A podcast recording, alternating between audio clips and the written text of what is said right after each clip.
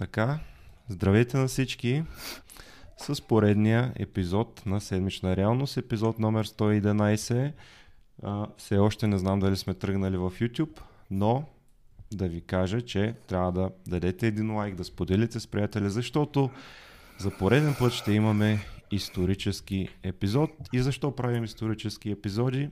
Защото в а, нашето общество а, гъмжи от а, разбирания, които са базирани на популизъм и на политически интереси и пропаганда. За целта тези неща да се разобличат, сме поканили доктор Александър Стоянов, който е главен асистент към Института за исторически изследвания на Българската академия на науките.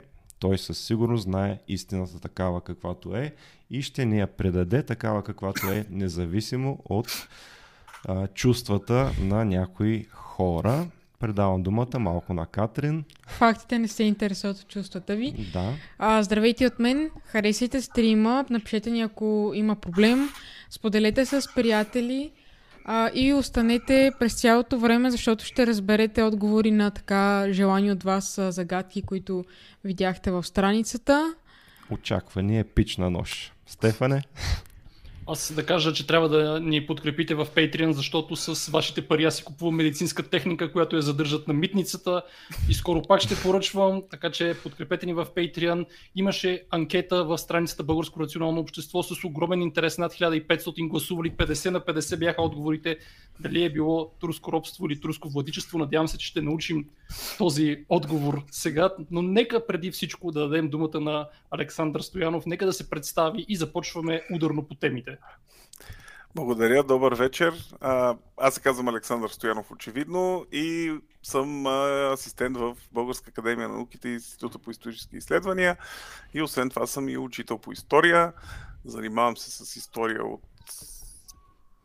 вече станаха 20 години и а, съм с а, докторска степен от Лайденски университет в Нидерландия. А, и специализирам военна история. И какво да ви кажа, още там написал съм една-две книги, примерно някакви такива работи. Всъщност написал си доста повече книги от повечето историци. А, не, не, не. Колегите там има Имам предвид за а, четене за общата, широката публика. А, за, за общата публика. Те, моите всичките са за общата публика, защото да. аз мисля, че мястото на историята е в домовете на хората, а не по библиотечните рафтове. Вече се появиха вечни фенове на военна история в чата, така че да, също така да кажем, че това военна история е проект на нашия гост който да, вече се владее с... от други хора. Да, заедно с колегата Юлиан Недев преди много години вече го създадохме, но сега вече са е оставено в ръцете на младо поколение историци, които да дадат нов живот и нов тласък на проекта, тъй като а, ние сме вече стари и измъчени и други неща са ни на главата, така да се каже. Така че клуб военна история вече се стопанисва от а, много свежи, още по-умни и още по-успешни, надявам се в бъдещето лица, които си струва да се, покаж, да се покажат отделно и да разкажат сами за себе си, така че... И да не забравяме, че нашия гост също така има и страница лична, която доста а, държи ангажирана и доста хора го следват за, а, по отношение на настоящата геополитика. Със сигурност той е обективен анализатор, както и ще разберете тази вечер. И вече има над 150 човека на линия, така че е крайно време да започнем по темите. Кой ще е първият ключов въпрос за Байтошово време или за робство или Сега, водичество? Да, моля те, кажи ни а, кога беше по-добре, по Байтошево или по Бай Баязидово, примерно. Ако започнем така. А, по Бай Баязидово има... време е било страшно. Не, не, тогава е било много зле. Да, тогава е да. е било ужас. Да. Сега, а, въпросът е това въпрос е много такъв, много типично български въпрос, тип аудитория, да си пием ракета и да си говорим някакви работи. Сега, а, веднага трябва да кажем, че няма как нито един период от историята, който е бил при 500 години, чисто, чисто битово не може да се сравнява с нищо, което е било близо до настоящия период. Тоест българите чисто битово 100% са живели много по-добре в Народна република България, отколкото в Османската империя. Няма как да е по друг начин, защото нали, имаш образование, медицина, транспорт, дрехи, храна. Ваксини. А, Медицината ваксини. Не, е било, не е била много по-добра, но това е друго. е, не, не, не. Прямо значи, 17 век, моля ти се. Османската империя, Османската империя има една много, много критично ниско ниво на медицина. А, и това е проблем свързан с изключително тежкия консерватизъм, който тегне там над тяхното общество, но това е една друга тема, която ако искате може да разнискваме по-нататък. Сега, проблема е следния. Проблема на сравнението с Османската империя и Байтошово време е следния. Проблема е, че каквито и ограничения да са имали българите през комунизма, те са си ги причинили сами. Тоест проблема на Народна република България е, че това е тоталитарна система, в която българс... част от българския народ турмози останалата част от българския народ. Османската империя е чужда мюсюлманска държава, която е, няма нищо общо с нас, българите, от гледна точка на своя происход, идеология и така нататък. И каквото и да ни причинява, това ни го причинява чужда, чужда династия, чужда държава, чужда религия, ако щете. В смисъл, някой друг ни го прави а Народната република ние си я правиме сами. И съответно имаш момента, в който, примерно, при в, в Османската империя българите могат свободно да отидат в Западна Европа, стига да имат пари, а в Народна република България българите не могат да отидат в Западна Европа, дори да имат пари, защото няма ги пуснат, за да не избягат. А, така че, нали, смисъл неща, като примерно, че не можеш да си кръстиш детето спокойно нали, в Народна република България, докато в Османската империя, която е мусулманска държава, никой не ти пречи да си кръстиш детето. Нали? Смисъл, то по-скоро са някакви такива фрапантни неща, които ти показват не толкова, че по байтошово време е било по-зле, колкото колко е страшно какво един народ може сам да причини на себе си, когато бъде управляван от един много много притеснителен а, такъв а, модел. Тоест, идеята е, че всъщност страшното е, страшно дали имаше един майтап, че нали, аз каквото ви причиних за 50 години, султаните не можаха и за 500, нали, бай Тошо. Нали, но нали, това в кръга на шегата, но а, страшното там е наистина издевателствата, които идват от собствения ни народ. Нали, някакси турците ху, окей. То не, е ясно, е okay, те са завоеватели. Но, но те са да. други. А другия голям проблем, между другото, който хората не разбират в Османската империя, е, че всъщност голяма част от тези издевателства, които се случват по песните, не че не ги е имало. А, те са, а, как да кажа, те са продукт на частната инициатива на местни турски велможи, които тотално не ги контролират държавата. И понеже ние българите живееме в държава, която през повечето време хората с джиповете, парите и така нататък могат да си правят каквото искат, нали? ние бихме могли да разберем за какво става въпрос много лесно. Тоест проблема в Османската империя не е, че държавата целенасочено мачка българите. Проблема в Османската империя е, че държавата не пречи на местните силови лидери да правят с населението каквото си искат. И всъщност нали, там това, дето плащали данък, защото си хабели зъбите с георска храна, нали, това е буквално група мутри, които ти влизат в къщата и ти нищо не можеш да направиш по въпроса и знаеш, че и държавата нищо няма да направи за теб. Така че който е живял в България през 90-те години и опитвал се да си отвори магазин или някакъв бизнес да има такъв собствен, знае за какво става въпрос. Тоест проблема е, че не сме мръднали в някои отношения от 18 век, което е много притеснително. Сега аз ако съм среден човек, който смята, че има османско родство и не признава официалния термин на владичество, ще те питам, а, баташкото клане продукт ли е на, на тези същи местни, местни такива Абсолютно. мафиоти? Абсолютно. Барутан лията и цялата му пасминка там, а, помаци и всякакви други, те са местна милиция, която Османската империя ангажира да потуши априлското възстание. То, големия проблем на априлското възстание е, че то не е потушено от редовната турска войска, то е потушено от местни буквално бухалки, които властта им казва, тук има възстание, ето ви тия пари, какво заграбите за вас е. Нали, смисъл, на едни лумпенизирани съжалявам малумници, като им дадеш власт и им кажеш правете с местното население каквото си искате, какво, какво, какво да се случи. То точно това се случва. В смисъл, представете си, а, айде да не даваме примери тук с България, но представете си някаква държава, в която примерно имате гето с мълцинство, там се да дигат някакви вълнения и държавата казва на гидката на някакъв отбор, потушете вие вълнения. Нали, какво ще се случи? Защото това е батак. Това е което се случва в батак буквално. В смисъл, дават на едни а, малограмотни хора, които и без това се занимават общо взето с, а, или с а, кражба, или с животновътство и кражба на чужди животни. И им казват, правете каквото искате с батак. И те правят каквото искат. И резултатът е на лице. Да. Така че баташкото клане, за съжаление, отново изпу... смисъл, то е отсъствието на османската държава. Не, ако османската армия беше потушавала априлското възстание, ма само войници редовни, може би нещата ще да изглеждат една идея по-различно. Всъщност Но... то се случва в един момент, в който Османската империя вече е слаба като държава. О, да, да. Въпреки, че тя е била по-слаба 100 години по-рано, mm-hmm. по-големия проблем е, че Османската империя а, се намира в а, състояние на потушаване на едно много по-сериозно от априлското възстание. Това е възстанието в Босна. И по-голямата част от османските войски на Балканите са в Босна. И тъй като те нямат войски тук по българските земи достатъчно, че да... защото те не могат, нали, ти имаш гарнизон приемно в Пловдив, но ти не можеш да изпразниш Пловдив от гарнизона, за да потушиш възстание, защото през това време Пловдив може да се дигне на бунт. И липсват ти хора. И съответно, тъй като ти липсват хора, ти ги търсиш откъдето може. Тоест, заради това, че Османската армия основно е в Босна, се налага априлското възстание да бъде потушено от а, нередовни части, така наречения Баши Бузук и резултата е а башибозуците, главатарите на башибозуците буквално са местната мутра в съответното населено място, който казва, пичува, идвайте тук, сега да колеме християни. Нали, Точно това се случва. А то се случва с всякакви християни, не само с българи. А, разбира се, а, а не, то най-смешното в Османската империя, че турците са възставали срещу собствената си държава повече, отколкото българите. Те възстават, може би, по 30 пъти на век.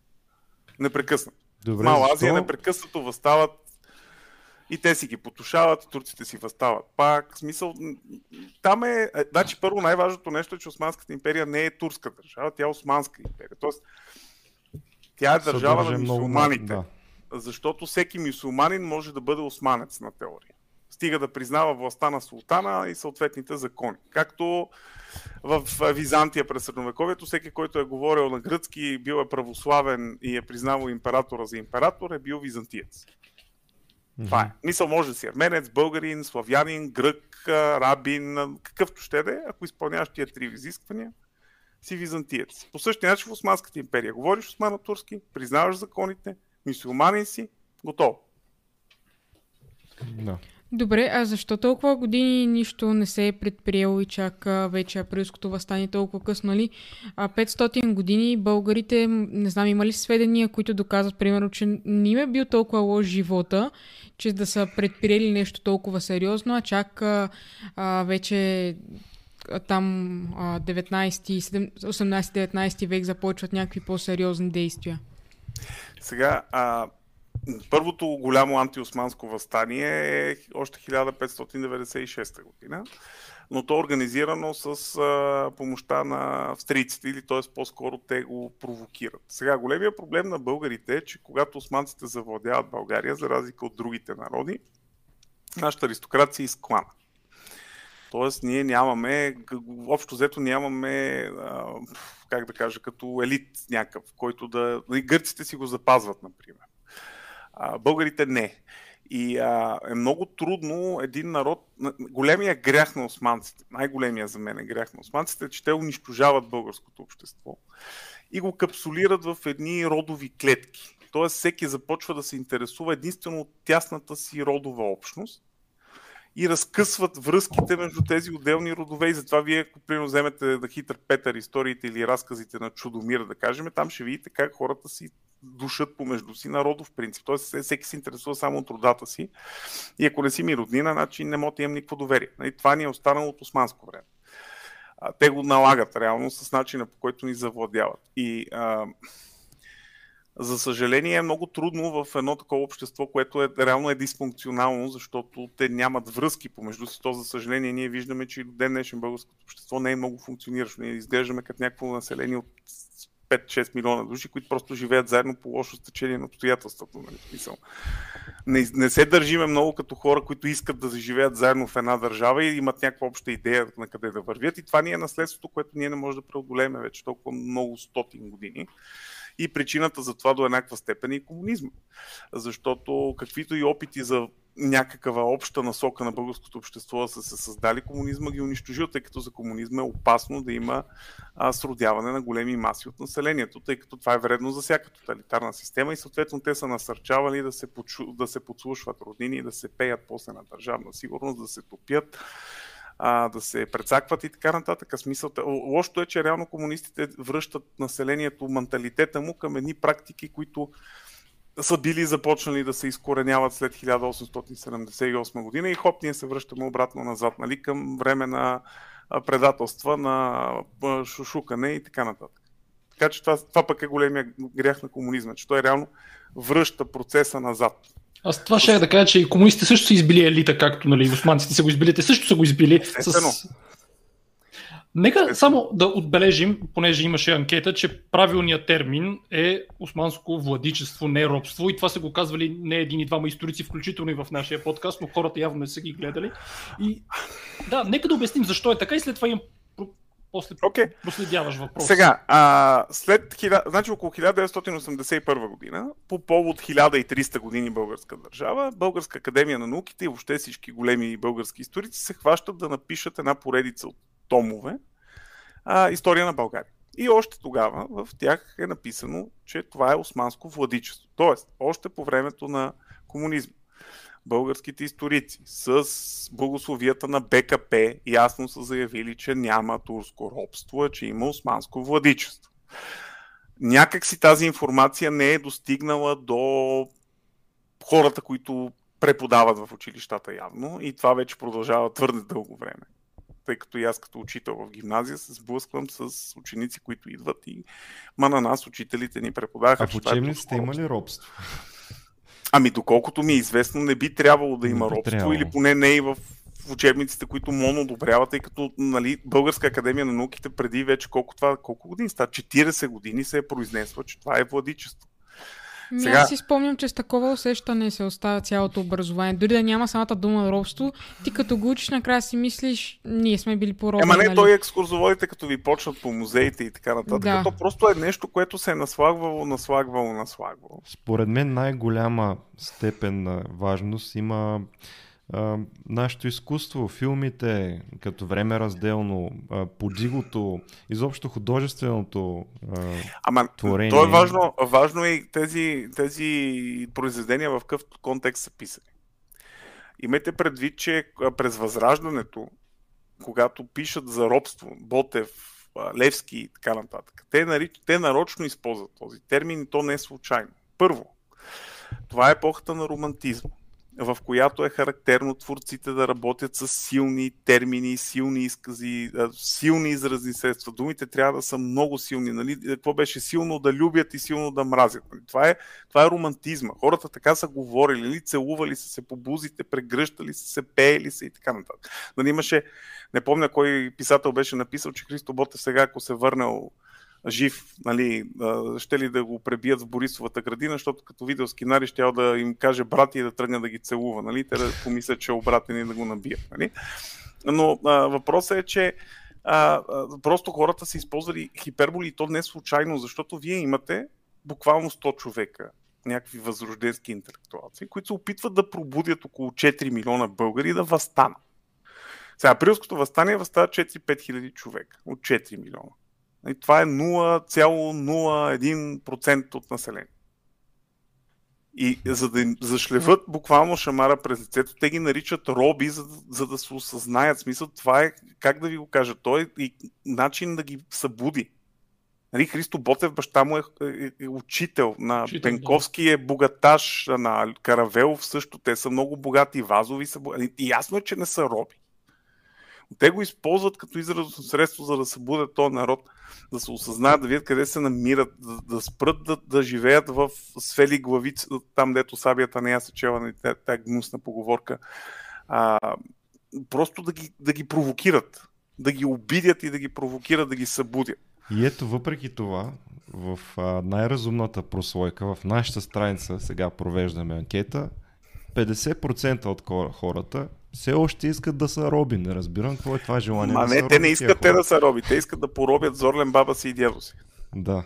Ти искаш да, да, да кажеш на дядо ти, примерно, който е гледал стадо от хиляда овце, че то човек е роб. То човек е плащал данъци, имал е дом, ходил е на училище, на църква, защото ако българите са били роби в Османската империя, те нямаше да имат право на каква е тая екзархия.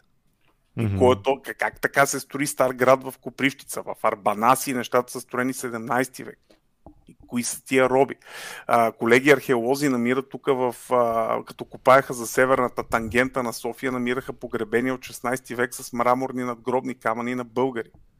А, има Божидар Димитров, беше Божидар Димитров, нали, който е мега ултра патриота, лека му пръсна човека, изважда документи от архива как българи се карат за наследство на Тимар, което е поземлено владение в Османската империя, което се дава на спахи по принцип. А, вади документи за еничери, които си изпращат заплатата на родителите, които са българи. А еничерите също не плащат данък, нали така? Не плащат нищо, те са роби на... Те, те са роби. Те Ето, са роби, обаче... Са, еничерите са роби. Те са статута именно да. кул, те са роби на султана. Но населението, населението е рая. Елита. На... И искам да направим важното уточнение. Рая означава да накоплаците в Османската империя. Тоест турците също, населението, което е в Турция, в Анадола, и плаща данъци, също е рая. Тоест имаме, право, имаме христи... мисулманска рая и другите там вероисповедания, които са с по-нисък статут, но, но рая означава просто население, което плаща данъци. Добре, То тогава... не е роби. Защо не, се значи получава роби така че народа масово е останал с грешната представа. Има ли някаква конспирация, конспиративна теория, в която някой се опитва да наложи това, че е имало турско робство, за да мразим турците или по някакъв начин? Как се е случило това по време на комунизма или още от преди това? Сега, значи ние по принцип имаме няколко, как да ги наречем, като мини възродителни процеси преди големия възродителен процес. Имаме първо 1878-9 година, когато се освобождаваме и над милион мюсюлмани напускат българските земи. И си изоставят имоти, къщи и така нататък. И нашите после им ги взимат. И това ние не обичаме много да говорим за това. После 1912 година имаме смяна на имена, смяна на имена на населени места, насилствено покръстване и така нататък в навечерието на Балканската после, след това там 20-те, 30-те години пак има разни заигравки. След това 50-те години пак има. След това 60-те години там като излиза време разделно, което поне със сигурност филма а, подозирам и романа с, а, така, с благословията на партията, защото идеята е всъщност да се покаже, че Турчина е лош а българина е добър. Тоест те са купени, нали? Ами те не са купени, те са използвани. В смисъл, те са с цел. И аз съм говорил... Поръчани. Мен са ми писали, да, поръчани, мен са ми писали български турци, които сме го коментирали и този въпрос в страницата съм си пускал и те казват, а, боже, сега разбираме защо, защо беше толкова важно, като ходихме на училище, да си мислиме, че ние сме били лошите. В смисъл, това е ужасно ти да накараш 10-15% от населението си да се чувстват виновни за нещо, за което не са виновни. Защото сега трябва да си сложим ръката на сърцето. Няма значи, си, много, много, много отдавна са измрели всички хора, които по някакъв начин са били виновни на България. В смисъл, как, как може да хване жив човек, който е през последните 60 години, му кажеш ти си за какво е виновен? Mm-hmm. За какво е виновен? А също времено хората, които в нашата история са виновни, нали, къде са осъдените, а, нали, он, там преди колко дни тук приключи процеса на българската прокуратура за виновниците за възродителния процес, се оказа, че няма виновни за възродителния процес. Мисля, 300 хиляди човека ги изгонваш от държавата, насилствена смяна на имена и така нататък. И няма виновни. Как така? Значи те няма виновни, обаче, те са, обаче турците са виновни, а от нашите никой не е виновен. Е. А защо, защо въобще е провеждан този възродителния процес 80-те години? Каква е била идеята на партията да си гони хората? А защото те се страхуват, може би основателно, че а, както в Кипър се случва Турция да има претенции към част от териториите на острова, а по същия начин това може да бъде използвано и в България, че НАТО едва ли не има план да използва възможността на турски претенции към българска територия, за да разцепи българската държава. И тъй като вече е започнала перестройката, ясно е на къде отиват нещата. Нали, тук нали, на хората средния ганю, както казват, нали, не е бил много наясно, но там в партията много добре са знаели вече към 84-5 година на къде отиват нещата. И, а, те, и пак казвам, смисъл теоретично погледнато е възможно. Нали, ако, ако а, соцсистемата не е рухнала по един начин, може да бъдат потърсени и други варианти за нейното рухване, въпреки че българските турци не са най-отцепническата малцинствена група на света, със сигурност. Мисъл, някакси даже на мен, честно казвам, ми се струва странно. Но това им е било в главата, смисъл така са мисли. Разсъждавали са как всъщност българските турци ще се отцепят и едва ли не цяла източна България ще се отцепи в някаква отделна българска турска държава или нещо такова. Нямам представа. Но това е страхът, че всъщност може да се окаже, че наличието на голямо турско младсинство може да бъде използвано от Запада, за да унищожи Народната република. И те съответно, идеята е всички да се казват с български имена, за да може американците, ако кажат, нали, ето тук ви имате 15% турци, какви турци? 100% нали, български имена. Но е, любопитно, гърците правят същото нещо. В Гърция няма хора, с които да твърдят, че са българи. Или турци. А, нали, всички с гръцки имена. Всичко е на гръцки. Всички градове, всички. Значи има една, имаше тук един а, в Twitter един турски анализатор беше пуснал карта а, за над 2200 населени места в Гърция, на които през последните 100 години са им сменени имената за да са гръцки. Mm-hmm. Чисто гръцки смисъл, защото иначе са има албански, български, а, някакви наречия там, турски имена, всякакви. Цялата държава, всичко се смени. Кой можем да обвиним най-много за тая пропаганда да мразим турците? И ние всъщност в училище още сме учили, като че ли в мен е останало такова впечатление, че Османската империя е държава, която е най-големия злодей. Нищо друго не знаем за нея. Знаем само за нейните безчинства, за нейните брутални а, несправедливости спрямо българите. И да допълня само към теб, се остава с едно такова усещане, че ние сме единствения народ, който някога в Европа е бил нали, поробен или потиснат. Няма друг народ в цяла Европа, който толкова да е страдал, колкото българите. Аз с такова усещане оставам след а, училище. Сега, а, няма как да кажа, че Османската империя е добра държава. Османската империя не е Факт. добра държава. Османското владичество не е било присъствие издавателство е било... Значи, общо взето е наистина период, може би, в който не е имало реално някакви по-сериозни издавателства над народа ни. Това е горе-долу между 1400 и 300 и до към 1580 примерно. Това са златните 150 години, в които Османската империя работи много добре като държава. Тя наистина е много. Значи, искам да ви кажа, че в този период от 150 години това вероятно е най-добре функциониращата от административна гледна точка държава в Европа.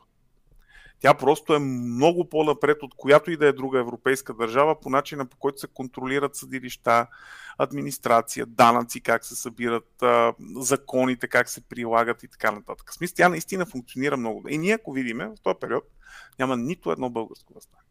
Нито едно. Защото няма и за какво да възстава. Те Факт. са живеели по-зле, примерно. Ами, а, смисъл със сигурност не са живеели по-зле, отколкото преди това. Нали, хората, хората, когато живеят добре, на фона на това, което са имали преди това, те не възстават. Аз, аз тук водих този разговор и с учениците си в края на учебната година. Китай, например. Каквато и да е държавата в момента. Колкото и да е тоталитарна, да мачка уйгури, да е агресивна и така нататък. Те в момента имат най-добрия си стандарт на живот в цялата си история.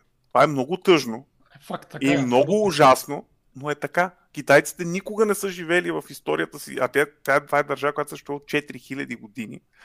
Те никога не са живели толкова добре, колкото в момента. Mm-hmm. И затова е много трудно ти да убедиш такива хора, че ти кажеш ми вашия режим. А те не го усещат така. Те не го усещат така, защото те, за тях е окей, смисъл, те знаят как дядо им приедно е умирал от глад по времето на Малта. 70 милиона човека умират по време на големия скок. И как мога да го сравниш с хора, които си имат, имат си смартфони, частна собственост, магазини, интернет. На смисъл, да, имат ограничения, но на фона на това, което е било преди, те не ги усещат тези ограничения. Съветския съюз по същия начин. Защо руснаците толкова обичат Сталин и Съветския съюз? Защото Съветския съюз до, ами сега вече, окей, в момента е по-различно, но те реално пред, никога не са живели толкова добре, толкова много хора, колкото по време на Съветския съюз. И, и по-добре имам предвид, че са имали примерно вода вкъщи, ток, храна, дрехи. Всички са ходили на училище. И мъжете, и жените. Жените имали право да гласуват, вярно, само за една партия, но имат право да гласуват. и шок, и ужас, или на работа ти да си жена и да имаш право да бъдеш директор, и да взимаш заплата. Чудо. И после, как така преживели стали? Как така не са се вдигнали? Как така? Ма то няма ти, като не можеш да го сравниш с... Когато не можеш да кажеш, че преди е било по-хубаво, няма срещу какво да се бориш. Да. Въпросът е, че ние ето, нали, окей, всички казват по то по байтошово време беше по-добре. Ами, Защо не излезат? Защо не излезат ето 6 милиона и половина българи? Къде са възстанията? Къде са бунтовете? Къде са протестите, които искат да се върнат баланите на нова година и бозата по 6 стотинки? Ама бозата по 6 стотинки, ония ден се бях забавлявал. А, 100 грама бомбони лев и 50, килото 15 лева, заплатата 100 лева. Сега килото пак е 15 лева, но заплатата е 1100 лева. Що не Абе, се да борим кажа, да се върнем? събират се по 100, 200, 300, примерно платени с автобуси хора, с руски хубаво. знамена. и- Имаше там на 9 септември едно дебело момче развяваше едно знаме комунистическо. Помниш ли го това? Да, да. Ама, добре, защо ми е- тия хора не отиват ми, е повтарят, Русия? мисълта ми е, че хората ги повтарят тия неща, да. Като, като толкова ви липсва, ми направете нещо по въпроса. ми да Айде. отиват там. Да се върнеме, Да. да се върнем там. Нали, обаче, реално погледнато, като ги срещнеш на улицата, когато не трябва да, да, да, да, да блестят във Фейсбук и им зададеш този въпрос, ай, не, не. Не. Не, те във Фейсбук са не. стотици хиляди там. Там Защото е. един човек може да е с- 100 човека. като сложат всички телефони Точно. в една стая, като нагласят всички рутери и гледай Не, няма става. значение. Въпросът е, че Въпросът е, че реално погледнато хората се бунтуват срещу нещо, което е по-лошо от това, което е било преди. И всъщност Османската империя след 1580 година непрекъснато започва да става по-лошо. И, и това отговаря и на въпроса ви. Защо изведнъж българите започват чак 16-17 век? Ами защото почва да става по-зле и 18 век става доста зле. И то втората половина. Първата половина горе-долу е окей. Те всъщност, нали, там, да не забравяме, че българското възраждане започва в края на 17 и началото на 18 век, когато феодалната система в Османската империя се разпада и българските, българите започват да стават предприемчиви, те започват да, стават, да се занимават с търговия, започват да строят хубави къщи, започват да търгуват по съседни държави. А, нали, а, ето аз тук това с а, любим пример с Пейси. Пейси е роден през 1000, а, пред та- тая година ставаха колко години? 600, не, 300 години от раждането на Пейси, и някаква друга годишнина беше другото. Но да, той е роден 1722 62 написва славино-българската история, т.е. имаме годишнина. И а, Паиси, окей, но Паиси идва от богато семейство. Това се знае. Мгм. В смисъл, баща му е бил богат, когато Паиси се е родил. И правим елементарна математическа сметка. Паиси, ако е роден 22 година, той не е най-големия брат, баща му е бил поне на 20 години, когато Паиси се е родил. Минимум. И 20-25. Това означава, че баща му е роден някъде около 1700 но 1000, или 1600, между 1690 и 1700. Това е елементарна сметка, абсолютно нормално. Сега, бащата на Паиси е много малко вероятно сам да е изкарал всичките пари. Възможно е, но е малко вероятно. И то за 20 години. А, така че е много вероятно дядото на Паиси да е бил всъщност също, или поне той да е почнал да трупа пари. Ето имаш такъв връща. въпрос. Къде ви е Ренесанса, като не е имал робство? Да. Айде, казваме сега Защо за не е имал ренесанс? а, Защо да не е имал ренесанс? Да. Да. Как да няма Ренесанс? За възраждане? Какво значи, какво значи няма? Къде са възраждането не- дворците, къде е Значи- архитектурата на Европа един вид? Да. Къде е в Османската империя? В а, Истанбул, в Одрин, в а, големите градове в Османската империя, в България. в България, големи, в България градовете са 5000 човека, смисъл, кой ще се занимава да строи дворци в, в някакви паланки. Нали? Смисъл, съжалявам хора. Ренесанса в Османската империя е в големите им градове и той се осъществява от властта. Значи, строежа идва с пари. Културата идва с пари. Първо идват парите, после идва културата. И затова ви казвам сега, този пример ви давам и за възраждането за Паиси не е случайно. Имате бащата на Паиси, имате дядо му, който е роден около 670-та, примерно. Значи това означава, че тия хора вече а 60 години преди Паиси да се роди, вече започва един процес по трупане. И като се натрупват паричките в края на 17 и началото на 18 век, Паиси вече може да отиде, да обикаля, да събира, да пише, за да могат през 18 век да излизат разни неща. Тоест първо идват парите и после идва културата. И в Османската империя парите са във властта, те не са в селените. Нали? Във Франция Ренесанса и в Англия, и в Италия, и в Германия не са го правили Джо, Джо Джак и Джими нали? в кръчмата в Ланкашър. Нали? То е правено от крали. Само, че тъй като българите нямат собствена държава, те нямат собствен ренесанс. Ренесанса е на османците. Османците си имат ренесанс. Те си имат всичко. Имат си строежите, поезията, картините, архитектурата. Какво се сетите? Даже да не говорим, че половината султани поръчват личните си портрети от най-известните западноевропейски художници. Примерно на Сюлейман Великолепни портрета му го рисува Тициан, който рисува портрета на германски император Карл V и още куп други неща. Mm-hmm. И а, Мехмед Фатих, който си пише на латински с а, папата, защото знае латински, той знае 8 езика всъщност Мехмед Фатих. Всъщност, и... тук може би е момента да кажем за образованието в Османската империя, особено за едни черти, които нали, каза, че са, че са роби, но всъщност те са, е, са роби, да. да. Те са Дай малко да поговорим за еничарите, защото има много метология да. за тях. Много се говори колко е лошо да се вземе а, това а, дервишме, Ама, как беше? То, девширме. девширме Сега, да. Значи девширмето, ето ние му викаме кръвен данък, това фактически е насилствен военен набор. Тоест държавата казва дай. Да. И тя не те пита искаш ли, ти казва дай. Което е лошо, но... Което е насилствен военен да. набор. Мисъл, това е. Това е положението. И то се случва и в други държави. А, по друг начин. Сега, а, за някои хора не е било толкова тежко, за други хора е било ужасно. Тоест, ние не можем да кажем, че е било хубаво или е било лошо. Било е индивидуално. Значи, не мога да разбера какво е. Защо? Значи, българина, за съжаление, иска всичко да му е черно-бяло в история. И праволинейно. И да е всичко да. Е, като питате, кои, кои, кои са лошите? кои са лошите. И аз винаги отговарям по един и същи начин. Лошите са раб група в България от началото на 21 век. Лошите са, са комунистите, аз така отговарям. Ми не, не са. са. Не са. Комунистите са хората, които са успели да дойдат на власт и се използвали. Те защо да са лоши? Те си дал, както казва Ленин, търкаля се там по улицата и някой трябва да я вдигне тая власт. И, и другото, което пак същия този човек е казал, че не трябва да се оставя на употребява на криза. А, но а, въпросът е, че няма добри и лоши в историята. Има победители и победени, има ефективни и неефективни. Това е истина. Защото, ето даваме един страничен пример. А, германците избиват 6 милиона евреи в концлагер. Факт.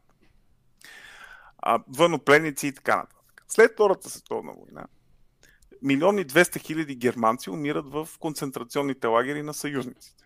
Колко умират в съветските лагери, не знаем. 1943 година американците се опитват да бомбардират Берлин с а, иприт. Тонове иприт, които буквално да обгазят и да изтровят целия град. Опита се провали. Кои са добрите и кои са лошите? Mm-hmm. Питам. И защо трябва въобще да говорим за добри и за лоши в тази ситуация? Аз мисля, защото... че те само са подготвили Иприта, защото Иприта мисля, че не е използван през Втората световна вода, поне в Европа. Той ами, е като, като ами газ... оказва, се, оказва се според изследвания на американски историци, които го разкриват това през 70-те години, че е имал такъв план и заради едно изтичане в а, Таранто, мисля, че беше пристанището, Аз което съм се обгазява... тази книга и там даже, а, понеже а, mm-hmm. бомбардират някакви кораби, там изтича газа, но нали, след бомбардировка и а, хората се съответно им падат левкоцитите, после това става причина да се открие първо лекарство против левкемиите. Оттам знам това, но, но наистина той е бил подготвен газа, но мисля, че не са искали да го използват без да има провокация от страна на германците. Да, Еми, дори самия план да го имаш, да, но окей, смисъл мисълта ми е, че всички са вършили престъпления. И, така, и, е, е много, е и е много трудно да кажеш, е, добре, ама когато всички са вършили престъпления, кой е добри и кой е лоши. Мисъл, защо Сталин трябва да е добър във Втората световна война? Ама те поне, поне, поне са били едни срещу други, докато комунистите са си наказвали наши хора. Те са правили на, на Народния Дали? съд, концлагери. Ами... ами, добре, ама ето аз ви давам пък други примери. Смисъл има много хора, които семействата им страдат преди това. И а, другия въпрос е, а, щяха ли да се задържат на власт все пак тол- толкова лесно? Толкова Те се задържат заради червената армия, не защото са много кадърни. Червената армия има и в други държави. Червената армия има и в други държави. Проблема тук е в менталитета на българите, според мен. Но искам да ви кажа, че ако хората са били чак толкова безкрайно доволни от това трето българско царство, дето и него го сънуваме като някакъв земен рай, нещата mm-hmm. ще да се случат друго яче. Имайте предвид, че има адски много хора. Адски много хора в България, които към 44-та година са загубили всякакви иллюзии, че държавата в вида, в който е съществувала след Първата световна война е адекватна. Сега, това не означава, че тези хора са искали да се случи това, което се случва. Те са искали промяна. И много от тях остават излъгани в последствие, наистина. Но към 44-45 година большинството от българското общество иска нещо различно. Защото е видяло, че другото не работи. И всъщност една от най-големите ни грешки е, че ние непрекъснато, това между другото е много голяма грешка на Османската империя, за която си говориме, те непрекъснато се опитват да върнат историята назад. Защото когато четете трактатите на... Защото нали, това не го учим и не се говори, но османците имат всеки век, османците имат поне 3-4 души, които са като а, политически мислители, да ги наречем. Теоретици, които пишат за начина по който функционира тяхната държава, какво може да се промени. Те много често повтарят мантрата да се върнем към времето на Сюлейман, което е най-голямата грешка. Нали, ако трябва да си говорим за физиката на историята, нали, закона, втория закон на термодинамиката ни казва, че всеки път, когато се опитваме да възстановяваме ред от хаоса, нали, ред в хаоса, се получава още повече хаос. А той в България това, сега е, има... Ентропията расте. Се, и сега в България има Ентропията такива... расте. Да, да т.е. идеята е, че, идеята е, че никога не трябва да се връщаме хората никога не трябва да се връщат назад, защото една система, щом се е провалила, имало е причини тя да се провали. Това означава, че тя всъщност не е толкова добра, колкото хората си мислят. Тоест, човечеството винаги трябва да върви единствено и само напред, винаги напред, Това е никога ясно, назад. Ама едно е да кажем, че царство България е имало косурите си, друго да дойде Народния съд да избие интелигенцията. А... Аз не оправдавам това, което. Вижте, поглед за да разберете историята, трябва да я гледате през очите на хората, които я преживяват. Значи, това е първия принцип на историка. Историята не се учи, тя се преживява. Тоест, поставете се на...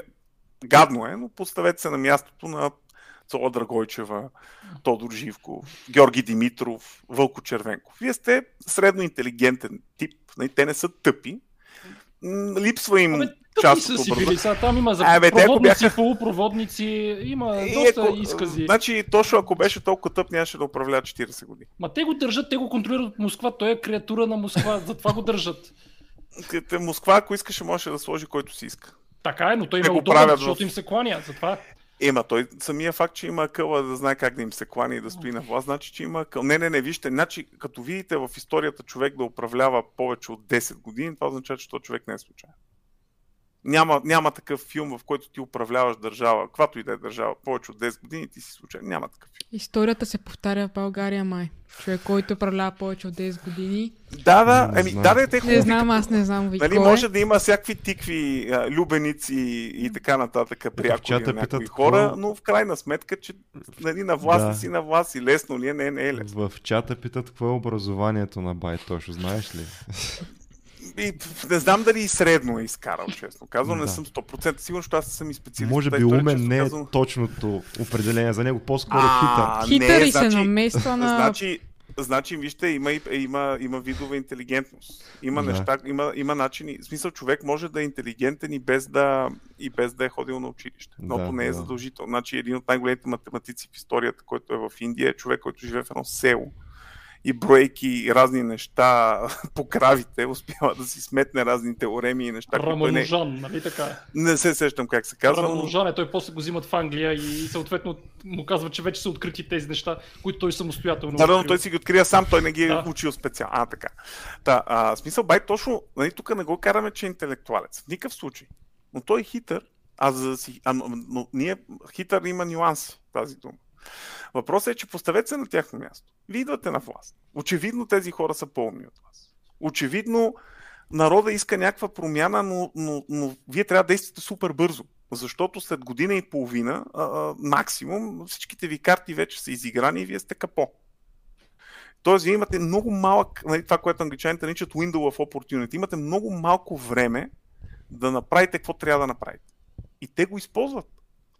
И изграждат система, която съществува половин век която е абсолютно изкуствена в България държава, в която няма работническа класа, няма реална социалистическа класа и няма условията за нейната поява, защото българският народ е селски и поради тази причина ние сме първата държава в света, която има земеделска партия. И първата селска партия в историята на човечеството е БЗНС. Ние сме първи. И след това се създават и в други държави, но нашите са първи. И всъщност, ако трябва да, да бъдем логични, партията, която трябваше да върши революцията и да управлява България по този начин е БЗНС, защото България е пълна.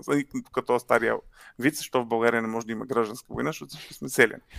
А, нали, но а, въпросът е, че нещата се, те имат просто този малък прозорец и трябва да го използват. И съответно единственият ти шанс, нали, както е казал Макиявели, като превземеш град, който не можеш да управляваш, избиваш жители. Добре, ти го заселваш със свои хора. До някъде разбирам тая теза. Майде да кажем и за друго нещо. За 25-та година атентата в света неделя е а, най- най-големият терористичен акт за времето си изобщо. Да, да. Те тогава нямат власт. Те са терористи.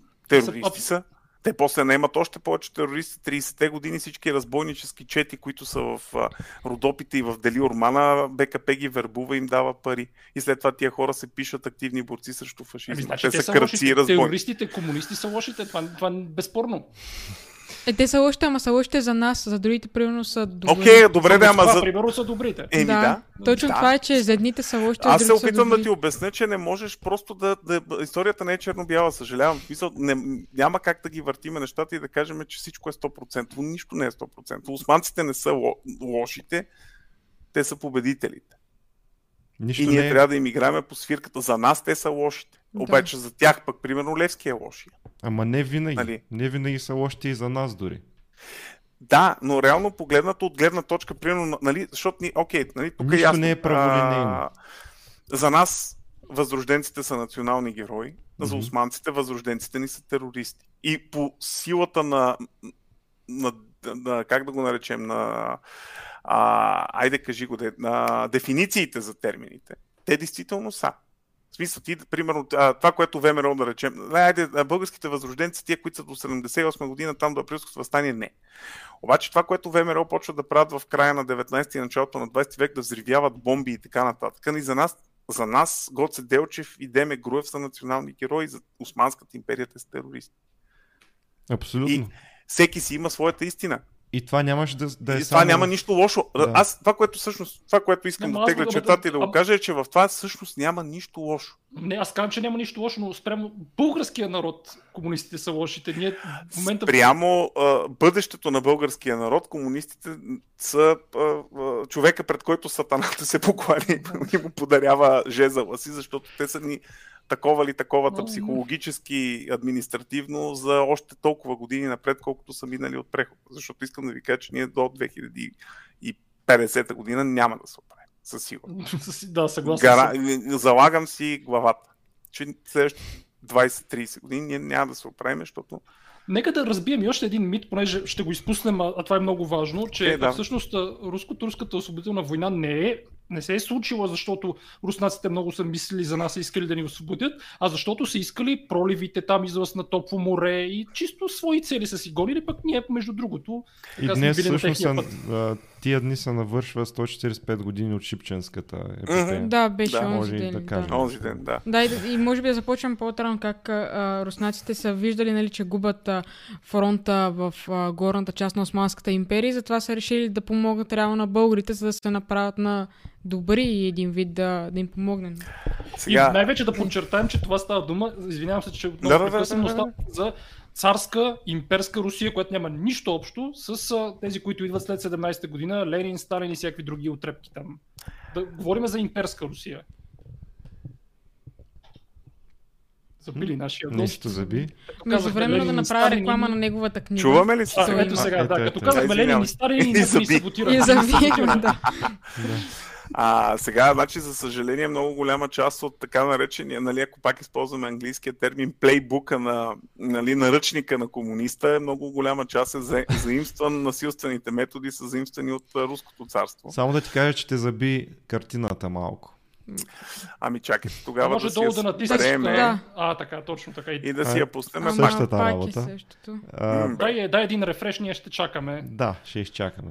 Чакай, само да видим. Между време пак да кажа, че има книга за руско-турските войни, която може да си вземете и да прочетете. Ние ще Има прочетем. книга и за османската експанзия. Някой, от, някой русофил ни саботира живото предаване, убеден съм за това. Да. Но няма да им се Гостът дадем. ни е... Има и още. Ние сме си взели три книги. А, прочели сме една и половина. А, някакъв ме псува в чата, че е, не е съгласен, че Ленин и Сталин са били от трепки и ме псува. Ей, какъв си ти, бе? Си л- Давай. Да се възползваме от момента да се рекламиране да станете наши пейтриани. Защото И ще много получавате много неща и да продължим Тук веднага се обадиха русофилите в чата, успях да ги провокирам. Това е denial of А, service атака срещу Сега на, да съветските отговорим на въпроса, ни докато не е блокирал. Да. Нали, не, че не са ни гонели от студия, защото сме стигали до такива Да. теми, но както и да е. А, та, значи, вижте сега. Първо, вие много добре подчертахте имперска Русия. Значи, когато говорим за една империя, не може а, щастието и съдбата на един единствен народ, който е различен от нейния собствен, да, да бъде основния фокус на нейните действия. А, това, което а, българина трябва да разбера най-после, е, че освободителната война започва по три причини. Първо, Босненското възстание. Второ, сръбско-турската война от лятото на 1876 година. И на трето място априлското възстание. Тоест тези три неща взети заедно създават така наречената източна криза, която Русия полага всички възможни усилия да разреши чрез воденето на открита война с Османската империя. А 1876 година лятото Русия се договаря с Австро-Унгария че ще води война с Османската империя, в замяна на което Австро-Унгария ще получи Босна, а Русия ще получи правото да създаде на, на Балканите не голяма славянска държава, която ще бъде разделена на две. Тоест, лятото на 76-та година, докато априлското възстание още почти току-що е затихнало, Русия вече се съгласява, че след освобождението си тази територия ще бъде разделена на две части. Декември месец същата година Русия успява да договори с Великобритания, Франция, Германия, Италия, Австро-Унгария и Османската империя да се опита да договори всъщност решаване на българския въпрос по мирен. Великобритания предлага да се създадат две области, автономни, ново две области, които да обхващат територията на българската екзархия. Тоест Мизия, Тракия и Македония в голямата си част. Руснаците успяват да завъртат нещата така, че да не се стигне до приемане на това решение. Османците също са доста вироглави в този момент и в крайна сметка март месец се стига до обявяването на руска-турската война, чиято цел е а, руснаците да си възстановят първо Бесарабия, второ да си върнат или да разширят териториите си в Кавказ, трето да се премахнат изискванията на Парижкия мирен договор от 1856, т.е. Русия да няма право на военен флот в Черно море.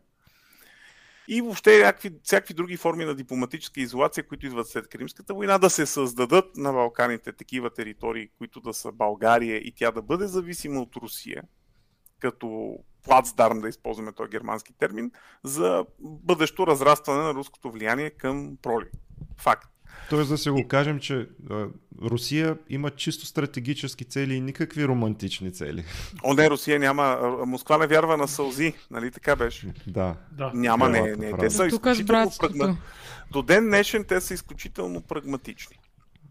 Да. А Защото ние- нали, сега някои го наричат това, което се случва безумие. А ние братушки ли сме, според тебе? Братушка означава малко братче. Да. И такива ли сме на Русия? Един а, много добър а, познавач на руската душа, тая, нали, уж безкрайна, нето била руска душа, толкова специална, а, казва, че Руснака уважава само онези, които могат да го победят.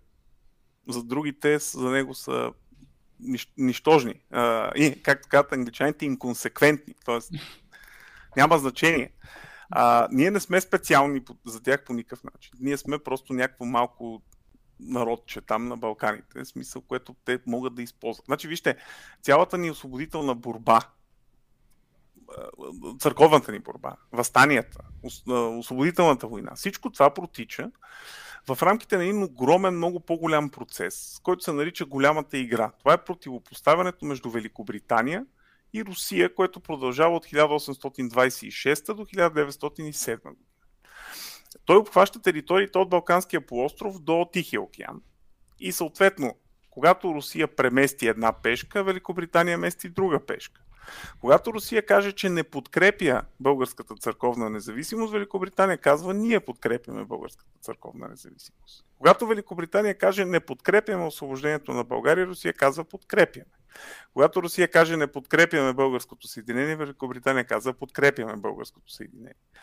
Тоест, ние сме просто пешка, която те местят.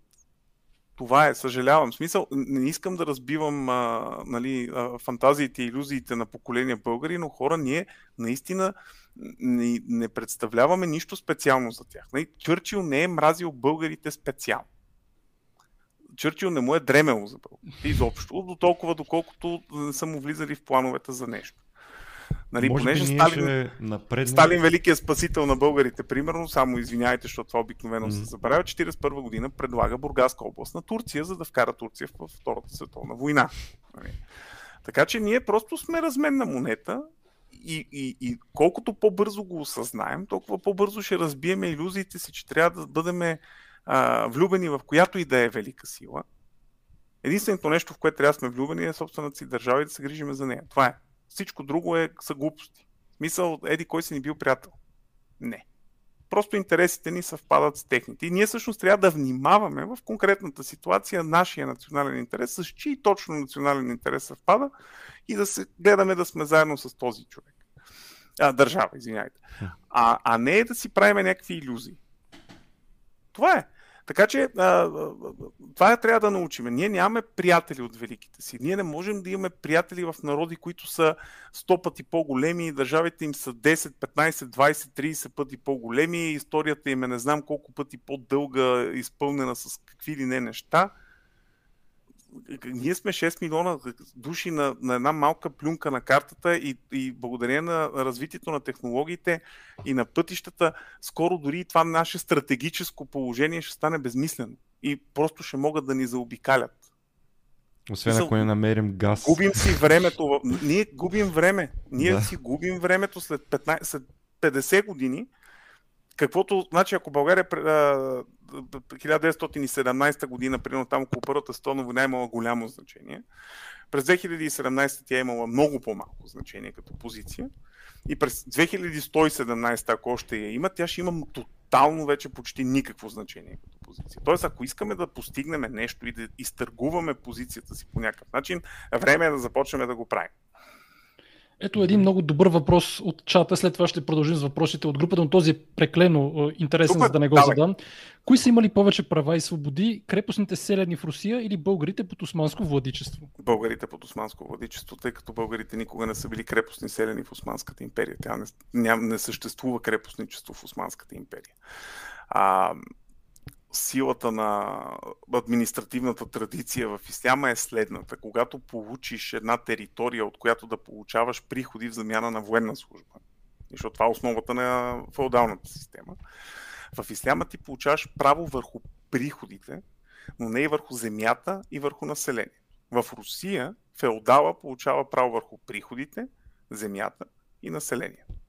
Османския спахия никога не може да продава българи да изима къщата, да им взима бащинията, нищо такова. Той има право само да си получи дължимата му сума. Ако българина не може да си плати сумата, която дължи по закон, тогава вече почват проблемите. Иземане на земи, съд, бой и така нататък. Но, чисто формално, българина не е крепостен селен. Той си е собственик, който а, в замяна на това, че не трябва да го викат в армията, защото той е геур, нали? той е рая, той е обикновен да на всичкото отгоре и християнин в една мусулманска държава и заради това, че Османската империя го пази от чужди нашествия. И то действително по нашите земи почти не, не, не е влизала. Също единствената армия, която е влизала и е палила населени места в българските земи, е руската армия в рамките на Османската империя, колкото и да е тъжно. А, не, това не го казвам, в смисъл просто е така, не, са стигали до тук. В смисъл, ако австрийците бяха стигнали, те ще да палят. Не, не, не, не го казвам като някакво обвинение специално към руснаците, просто е, е факт. И а, така че, в замяна на това, че нали, империята те пази и ти гарантира правата, ти трябва да си плащаш на спахията за това, че той ходи войник и си рискува живота. В Русия няма там. Крепостите селени са буквално роби. Те само на... Буквално не е написано, че са роби Те имат Мгм. право да ги продават, да ги разменят, целите им семейства, да ги преселват. Те нямат никаква собственост върху земята. Никакви права върху да и те а, а, имат права върху продукцията от земята до толкова, доколкото да могат да живеят. Буквално физически да могат да живеят. Всичко друго отива за а, помещи. А това, Така че- а, българите, всъщност, нека да кажем, дали са живели по-зле или по-добре спрямо техните съвремци, примерно от Европа и- или други, да речем, етноси в Османската империя. По-добре или по-зле са живели генерално? Зависи от века. Да. до всъщност до индустриалната революция като цяло, т.е. някъде около края на 18 началото на 19 век, няма драматична разлика в начина на живот на обикновения селянин на село където иде в Европа, освен в Русия, може би и в Полша и в източна Германия, където съществува крепостничеството все още и нещата там са тегат. Но да речем, че през 15, 16 и 17 век са си живели като всички други в Европа. След това вече нещата почват да се променят. Със сигурност българския селянин е живеел по-зле от а, големите зем... от земевладелците в Великобритания и Франция през 19 век. Т.е. хората, които имат земя. Живеел обаче много по-добре от хората, които са работили в заводи през 19 век. Тоест, истинската работническа класа, от която се ражда социализм. А, никога не са живели по-зле от. Значи България никога не е живел по-зле от Руснака. Ние винаги сме живели по-добре от руснаците. Винаги. От, когато е имало България, е имало Русия или там някаква такава версия на държава, ние винаги сме живели по-добре от тях. То, то не е и трудно, защото ние живеем в много по-добри географски условия. А, в Османската империя гърците са живели по-добре от нас, защото са имали достъп до повече пазари и търговия, имали са повече привилегии, тъй като те населяват гранични територии. Морето също е граница. И съответно, при населението на, южни, на, на южна, днешна Южна Гърция, цялото е било с а, такъв а, привилегирован статут, защото са охранявали крайбрежието от пирати, пазали са проходи там по планините. В смисъл били са с, с статут. И това Били ще са на по-хубаво място просто и само заради това са по-ценни, да. И освен това, гърците имат аристокрация, която не е унищожена при превземането на Константинопол и тези хора си живеят в Цариград. И даже допринасят за и те организират училища, да. университети, дават стипендии и така нататък. Тоест, те имат м- социален елит, който се грижи за тях през цялото време. Така че, примерно в Османската империя, гърците са живели със сигурност винаги, са били по-напред от нас. Социално, винаги. И с по-добро образование. Добре, То защо затова на... и българското образование започва като елинско, после елино-българско и накрая става българско. А защо нашата аристокрация е избита, а тази на гърците е оставена пак ли заради разположението или е имал някаква друга причина? А Защото е, са завземани по различно време от различни хора. Когато Османската империя завладява Константинопол през 1453 година, имате добре организирана административно държава, която се командва от човек с 8 езика, поет, писател и така нататък. С, едно, и с идеята той да превърне Константинопол в столица и да изгради нова държава. И той на всичкото отгоре заявява аз вече съм императора на Римската империя. Той казва аз. Тоест, Османската империя не унищожава в главата на Мехмед Византия, тя просто поема короната. И той настоява да го наричат император на Рим. И може би много... Баязит, Баязит командва една азиатска, нали, да използваме клишето азиатска орда. Те все още са... А, значи в началото Османската империя представлява армия, която си има държава, а при Мехмед вече имаме държава, която си има армия. Тоест, те са на различен е, социален етап. Тоест, в началото е стихия, те идват, изгарят, избиват. Мисъл, османското завоевание е изключително отвратително нещо, което се случва с балканските народи. А, буквално, значи, ако приемеме, че по времето на Ивана Сен в България, втори, а, в България живеят около 2 милиона и половина души, към 1400 година, благодарение на турците и на чумата, са останали около половин милион. Или 750 хиляди, нещо такова. Тоест, ужас е, е чудовищен. Нали? Първите 50 години от османското завоевание са ужасни.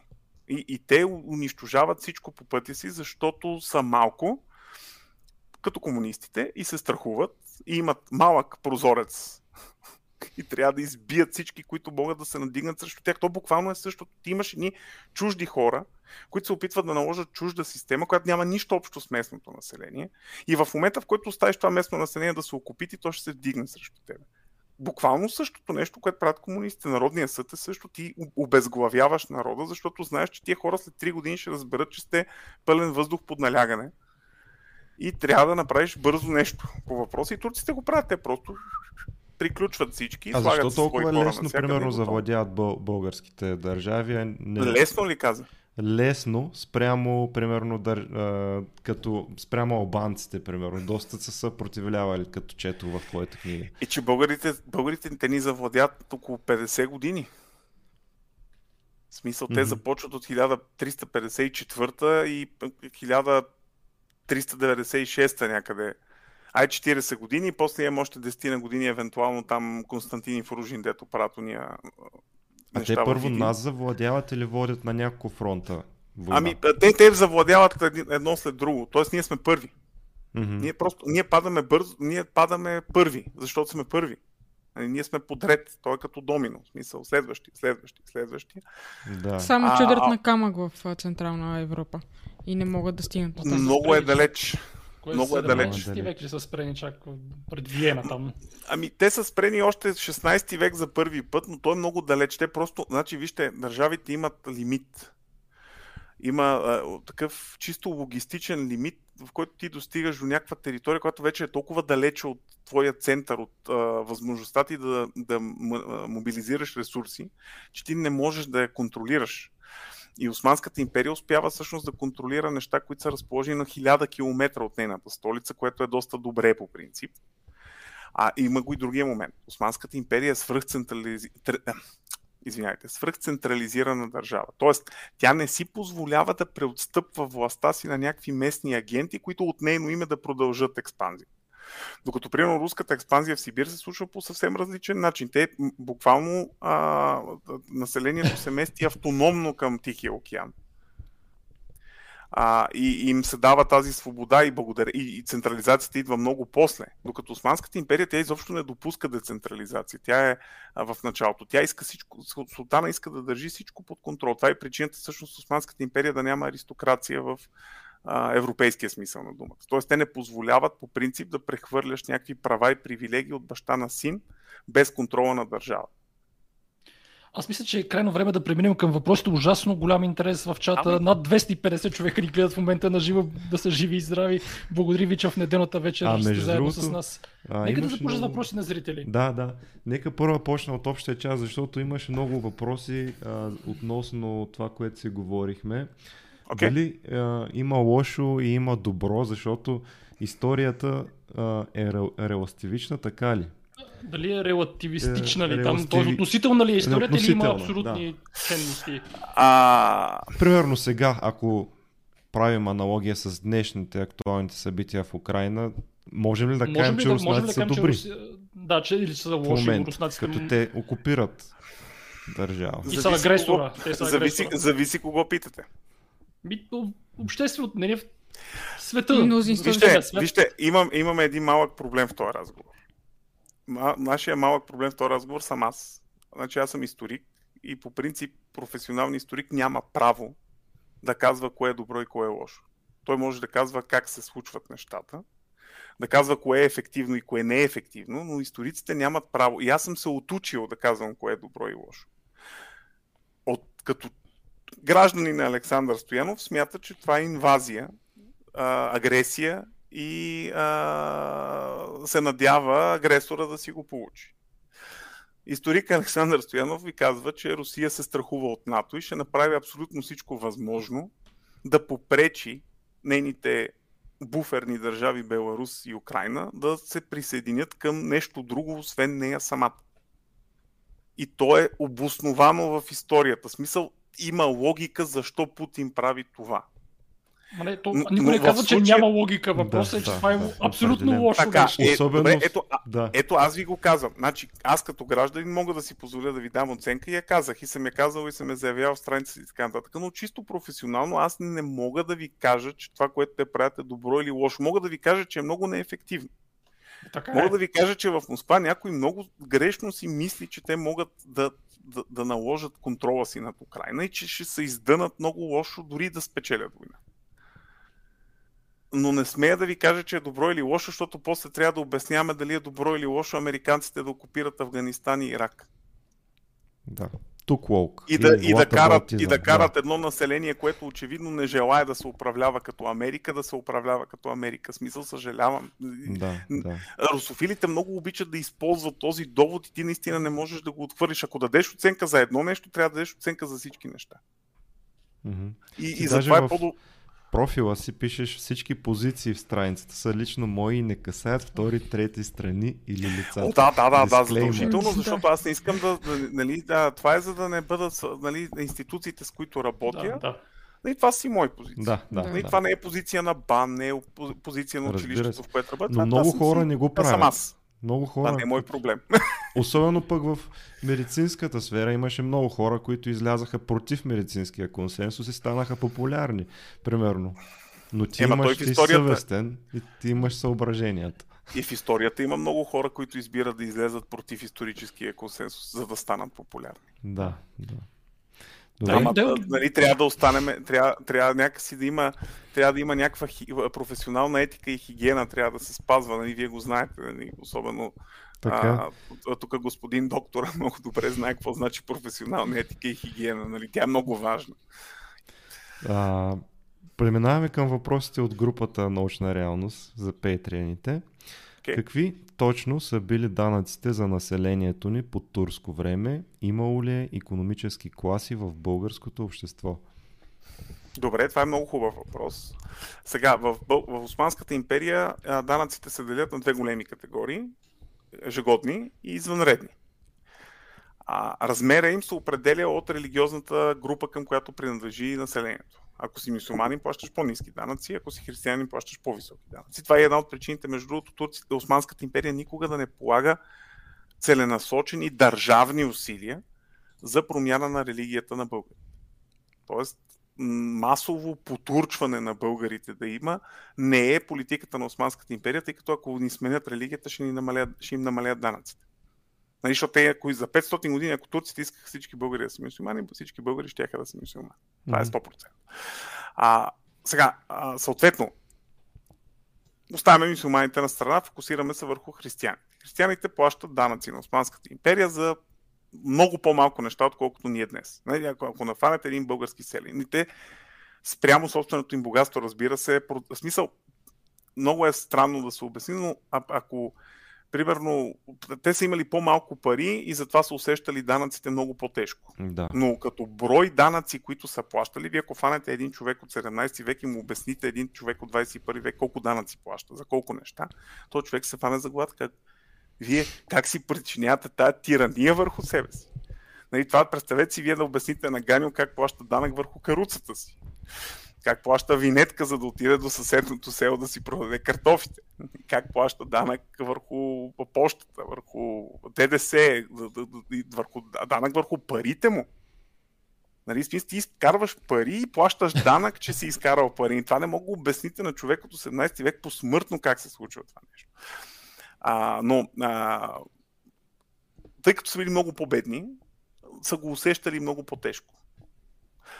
А, обаче, в а, българските земи има много села, които са с така наречения специализиран статут. Това са села, които а, за замяна на някакви услуги, които извършат на държавата, да оправят мостове. Примерно, да поддържат пътя, който минава през селото, да ловят престъпниците, които убират търговците в планината, всякакви е такива задачки им дават и в замяна на това не плащат данък. Сега, примерно, тези съсловия, които пазят проходите, имат право да носят оръжие, нещо, което по принцип не е разрешено на християните.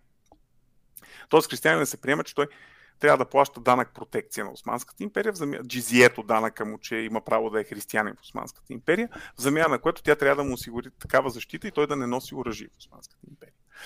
Но християните, които пазят проходите, имат право на оръжие и те, например, на тях не се взима кръвен данък.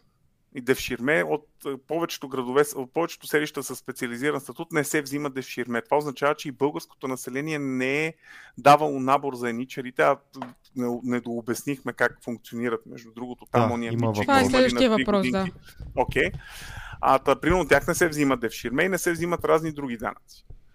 А, но, примерно, армията тръгва на път и казват, Пешо, минаваме тук през а, Конаре, трябва да оправите мост. И ако не оправите моста, ще ви стане много тъжно.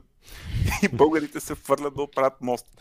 А, примерно, редовно са наемали от тези селища, са взимали хора и са ги карали в, а, с похода, примерно. Тръгва похода за Унгария, взимат от българските села майстори и такива, които поддържат мостове и тия хора почват да оправят мостовете по целия път нататък, ги използват като инженерни части.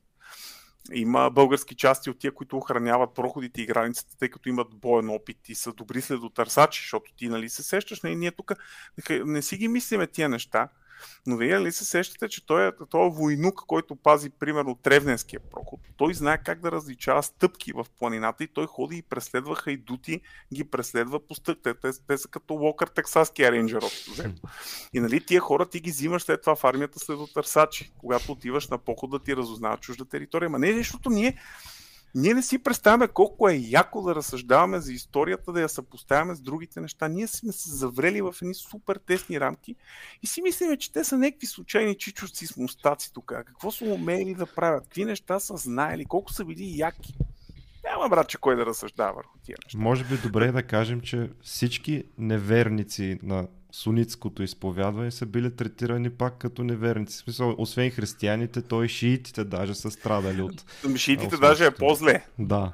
И Защото християните, е, е, да, те Да. иранците са шиити. Да, а, са- а, в, в, исляма, на теория, значи вижте, са другия голям проблем в Османската империя. На теория нещата са И това го уточнявам, защото нали, има дискриминация изобщо към хората, които Има, изповядват има, ислям, но да има. кажем, че не само християните са били малтретирани в Османската империя. Не, не, не, не, не, не, не. Не и не само бъл... и никакъв случай не само, не само българи, още повече, да. А, значи по принцип в Османската империя, в Исляма има едно такова нещо, което се нарича хора на книгата. Това, е, това са християните и евреите, към които по принцип трябва да се проявява толерантност и те не трябва да бъдат на теория, разбира се, преследвани заради различната си религия.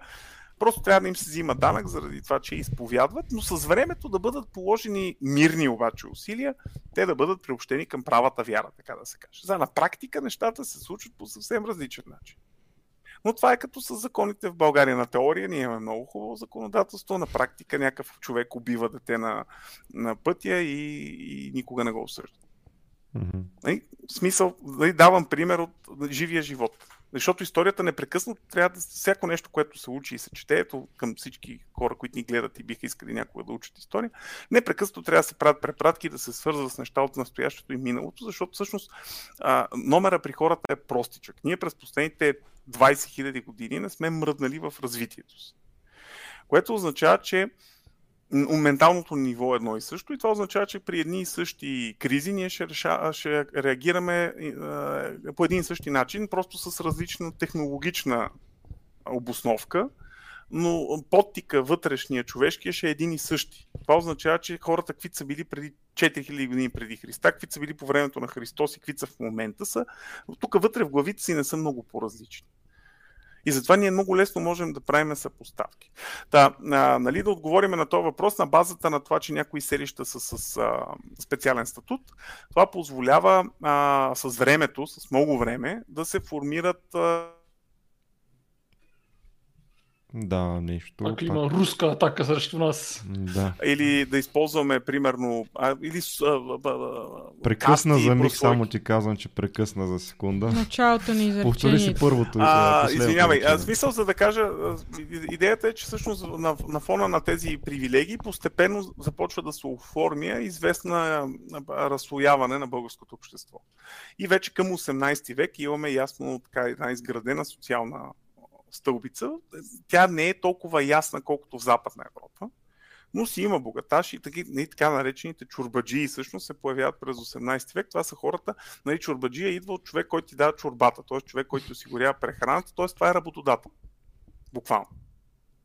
Да. С времето, а, тъй като те стават носители на консервативните ценности, а, да ги наречем либерал-социалистическите мислители във Възраждането, защото това са хора като Ботев и Левски, те, те са реално либерали и социалисти по стандартите, политическите стандарти на епохата е така. Да, смисъл, даже Ботев говори за единни светъл комунизъм и даже и това го има. Той си е Окей. анархист. Разбира може се, би. визира нещо съвсем друго тогава. Да. Нали? Ботев си е социалист класически, абсолютно нормално с оглед на неговия Да. бекграунд, анархист даже Да. повече. Да. Въпреки, че пак аз през 9... Имайте преди, че през 19 век разликата между социалист и анархист не е така ясна, Мгм. както през 20 Да. век. Ние Да, да, да, не, да. Можем, не можем много лесно да даваме етикети от 20 век върху неща от 19.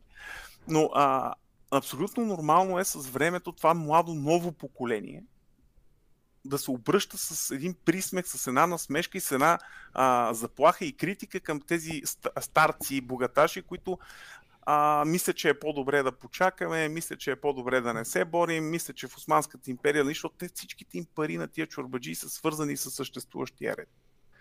И всъщност, как да накараш човек да си жертва всички, всичките... Колкото един човек е по-богат, толкова е по-малко склонен да прави жертви. Колкото е по-беден, толкова е по-лесно. По принцип да, да каже майната му със сигурност, ако направим това и това, ще живеем по-добре. Ама чурбаджията, който търгува с а, цялата Османска империя и парите му идват от свободния пазар вътре в империята, си казва, «Бе, дали? Или хубаво, Ганю и Еди, кой си ще живеят по-добре, ама аз няма да живея по-добре. И защо да рискувам тогава? Така че, пак опираме до това, че ако искаме да разберем защо хората правят едно или друго нещо, ние трябва да погледнем от тяхната гледна точка. Нали? Не можем само да ги съдим от нашата си камбанария. А, естествено, това казано, нали, това не означава, че някои хора не са били тотални родоотстъпници. Нали? Не заслужават да бъдат застреляни на улицата, но това е друга тема. Добре. Тъй, че Значи да има преминем към, да преминем към еничерите, защото много питанки има и аз искам да цитирам твоята книга в това отношение, че имаш много интересни изречения. Много мастило и много думи са посветени на негативния ефект от кръвния данък върху българското население. Немалка част от тях са откровени митологизми, използвани от агресивната историческа риторика на българския социализъм. Така, малко по-нататък а, вече съществуват достатъчно доказателства в общо балкански мащаб, че хората, издигали се в иерархията на османската власт, не просто помнили своите семейства и никорите, а често им помагали, както се случило, например, с семейството на великия визир Соколу Мехмед Паша, който използвал своята водеща роля във властта, 15 години бил велик везир, за да издигне и облагодетелства своето сръбско православно семейство. Множество подобни случаи наблюдаваме и сред гърците, вероятно е имало и сред българите. Но в нашия случай историците съзнателно избягват да дискутират темата, опасявайки се да не бъдат заклеймени като национални предатели. Много хубави думи. Просто Ето, па, да, па, после ще си прегледаме коментарите, ако искате, които сте османската получили. Да, експанзия се казва да- книгата. да видите Накрая да пак ще покажем. Да. да видим колко, колко пъти съм да, наречен да национален кажем за е, До сега еничерите? никога в чата. Между другото, само още не? Не, няма. Не, са Боже, а кое време, да. ста- а кое време стана? а, сега, значи, защо еничерите помнят семейството си? Първо, разбиваме мита, че еничерите се взимат на три. И там, дето идват да ти оберат а, яслата, за да я правят енически корпус, това да, нека да го забравим. Сега ще обясним защо. Еничерите са деца, които са на, между 10 и 12 години. Всек, нека всеки от нас да се върне към своето детство, някой по-скоро, някой по-отдавна, и да си спомни на 10-12 години, знаел ли е кое, кое, какво е семейството му, и знаел ли е какъв е народа му.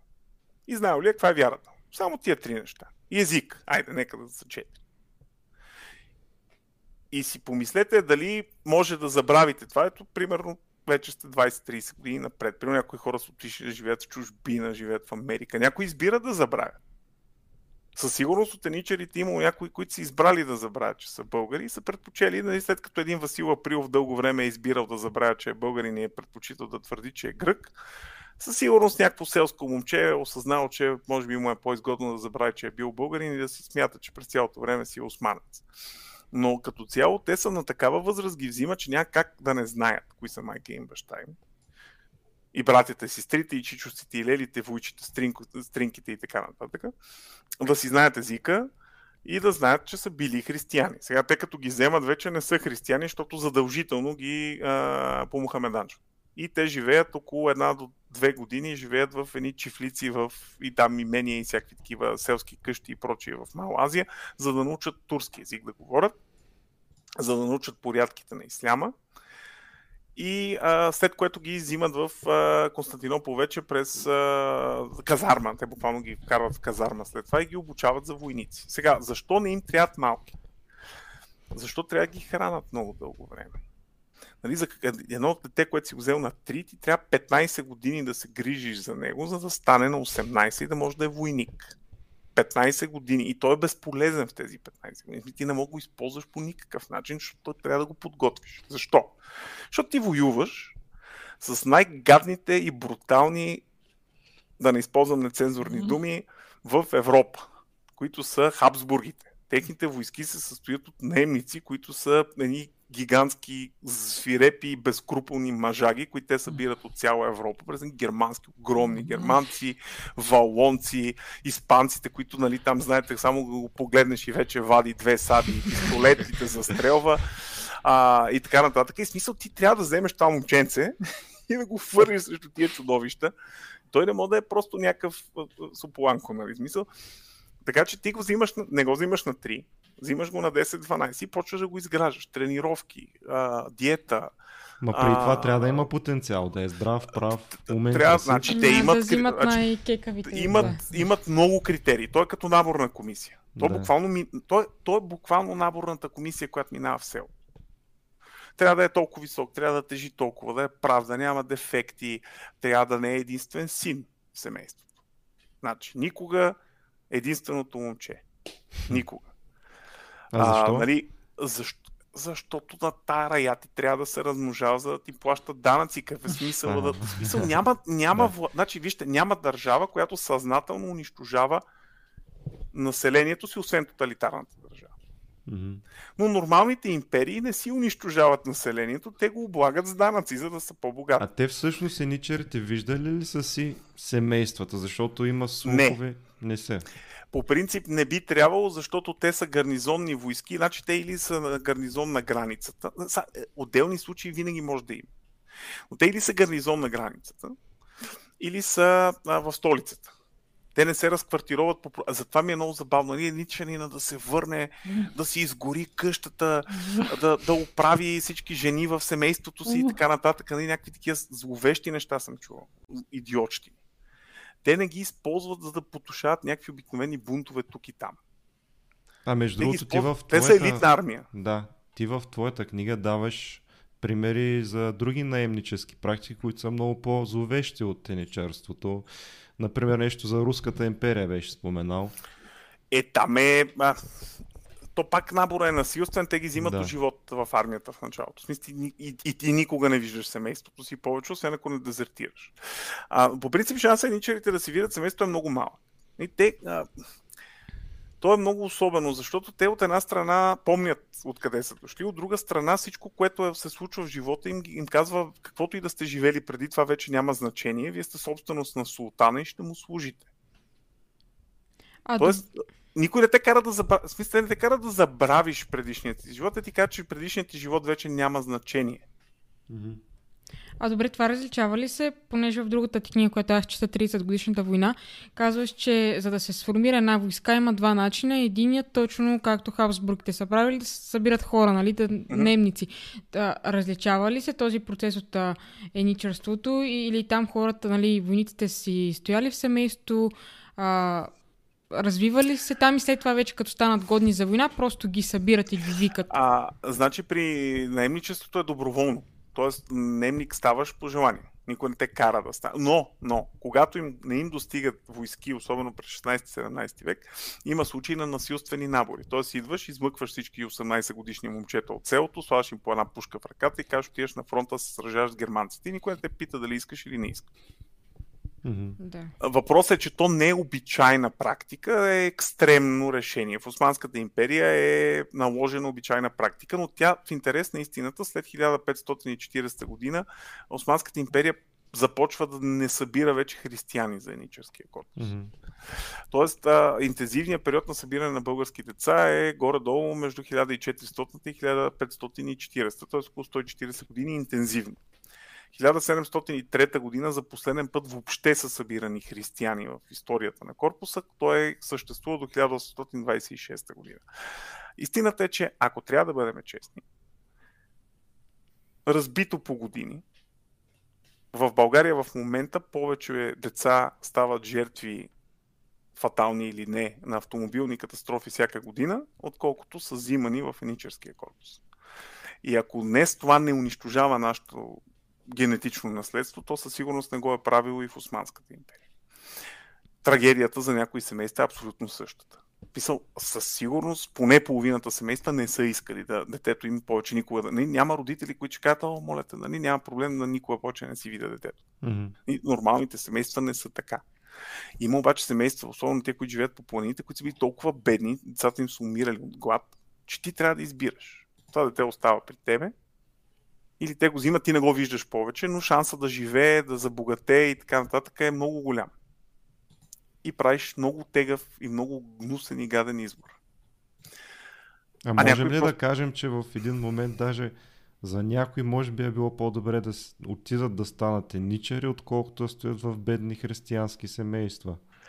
Точно това ти казвам, да. че ня... за някои може и това да е било решение. Защото еничерите и... са нали, елитната част на войската. Еми със сигурност, докато е жив, ще бъде хранен, поен и ще получава заплата. И ще да. живее в а, доста добри условия, в интерес на истината. Mm-hmm. Сега, естествено, риска да го убият е огромен. Те много mm-hmm. често в някакви много големи... Тъй като те са елитната войска и те влизат първи в... Те винаги отиват с най-горещите точки, те дават и най-големите загуби. От друга страна, ако се замислим, може би в най-важния период от османската история, някъде около една пета от всички ничери са българи. Поне. Mm-hmm. А, което означава, че всъщност ние искаме или не, имаме огромен принос за османската експанзия. Mm-hmm. Защото ние сме дали войниците, с които са осъществени превземането на Константинопол, битката при Мохач, всякакви други, завладянето на Унгария, на Босна и така нататък. А, мисълта ми е, че всъщност ние не. Османската държава, империя не е нашата държава, но е, но е държавата на нашите предци. Тоест, ние не можем да я приемаме като част от българската държавническа традиция, но нашите предци са живеели в нея и те са били интегрирани в нея. А Самоков, например, е град, който просперира, защото произвежда котвите на османския флот. А, там около Котел и Сливен селищата просперират, защото шият униформите на османската армия. А, българи, българските села в Македония произвеждат барута, селитрата е за, за, барут, за барут за османската армия. А, населението, което живее в проходите, пази реда в Османската империя. Много от тях служат в походните армии на Османската империя. Българските хайдути служат като наемници в армиите на Османската като нали, левенди ли? Как, как бяха? Ле, е, левенди и сегбан са термините, но да. те реално погледнато, нали, смисъл, а, те са примерно една година нямаме какво да правиме, сме в планината да крадеме кокошки и да грабиме мантри, и на другата ами, година да. на османската армия и трябват войници, казваме, Айде. Иване, Чиста работа. Айде, ще си затвориме очите, че обесихте и минага, примерно, миналата година, а трябва да тук да, да грабиме в Унгария. Идвате ли, идваме. И, и на другата година пак са разбойници в планината и пак обесват, примерно, брата на Еминага, да речем. Въпросът е, че това, това се опитвам да обясням, историята не е черно-бяла. В смисъл, в един момент сме приятели, в в момент сме врагове. В един момент а, Барут Анлията унищожава Батак, в друг момент, и за съжаление му забравих името, в няколко десетки километра по-нататък османски а, турчин, а, че чурбаджия турчин плаща на Баши Бузука да не запалват християнско село и го спасява. Mm-hmm. И е после след война, да. и после след а, по време на, там мисля, че го бяха разпознали в някакъв инцидент по време на а, Първата Балканска война и пък тогава българите връщат добрината. Нали? Имаме Кюрт, който участвал тук в сръбско-турската война на страната на Османската империя. Това е а, много забавен случай.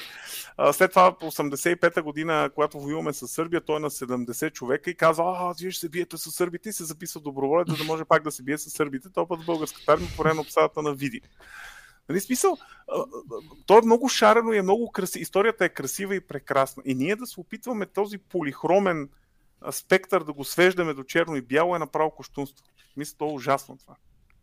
И, и, и, и, и, как да кажа, ние тъпчем памета на предците си по този начин. Да, Отнемаме... едно, а, така, гледаме конска паци, нали сме, е така, и от, а, на едната страна казваме Османска империя лошо, от друга страна казваме България на три морета добро. И е така, гледаме постоянно и е така. Сега, за да бъде, нали, понеже нали, казахте, че още не са ме нахейтили, ето сега Да. сега да се да. В 15 век, в Османската империя, българите плащат по-низки данъци, отколкото по времето на Ивана Сев. Да, нещо прекъсна, но Тук чухте го добре. се разбиха мечтите на Скъпи всички. роби, раби. Малко заби за една. А, да. сега, дай да преминем към последен въпрос от групата и а, трябва да препоръчваме книги, то толкова Той приятно има и толкова книги, много- нашия гост. Да, понеже трябва да поговорим и за тях малко и да се направи реклама. Давай, той е дългия. Така, а, сърбите са извършвали далеч по-големи зверства от турските от заграбената от тях Македония след Първата световна война. Защо? За тях не се учи в учебниците ни по история, целият фокус е към лошите турци. Когато бях малък, в училище си ни учиха баш за турско робство, а за дейността на ВМРО много малко се а, споменаваше. Много малко се говореше за хора като Дамян Груев, Гоце Делчев, Васил Чакаларов, Христо Татарчев, Тодор Александров, Иван Михайлов и други, които би трябвало да са наредени заедно с Левски, Ботев, Раковски и други. Защо? Отговорът на този въпрос е политически, защото не е било удобно. По същата причина, поради която не се е говорил за Иван Колев, който разбива руснаците. Генерал Иван. Колев разбил Генерал Колев. Да, да. Нали, а, а, по- защо не се е говорило за брошурата на Раковски убийствената политика на Русия към българите от 1860 година? Защо не се е говорило за нещата, които Ботев наистина е казал за Русия в интерес на истината? Мгм.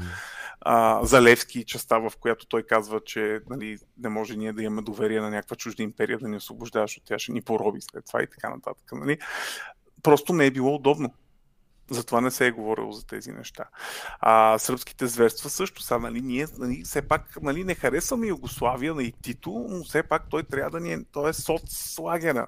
Нали, Не може Ами да го той не е соцлагера Трябва и да той се е скарал с Сталин по едно Да. време, даже доста бързо. Той много рано се е скарал с Сталин, но мисълта ми е, че не може да мразиме сърбите чак толкова, колкото турците. Не трябва да, да, да, да, те не са в НАТО сърбите, не мога да ги мразиме. Ние сме във Варшавския договор, това трябва да мразиме натовските съседи най-много и затова визан, византийско робство и турско робство.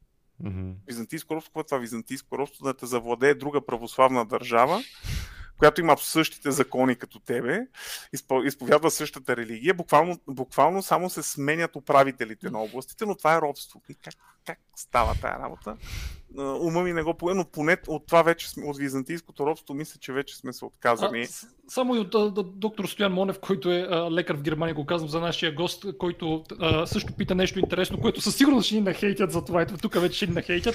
Той казва, а, както и ние не сме учили нищо за българските зверства в Гърция и в Сърбия, аз за първи път на Запад прочетох детайлно за тях. Аз само да кажа, че а, през Първата световна война има, мисля, че топлишко възстание, после има и в драма през по време на Втората световна война в Гърция, има там а, доста избивания.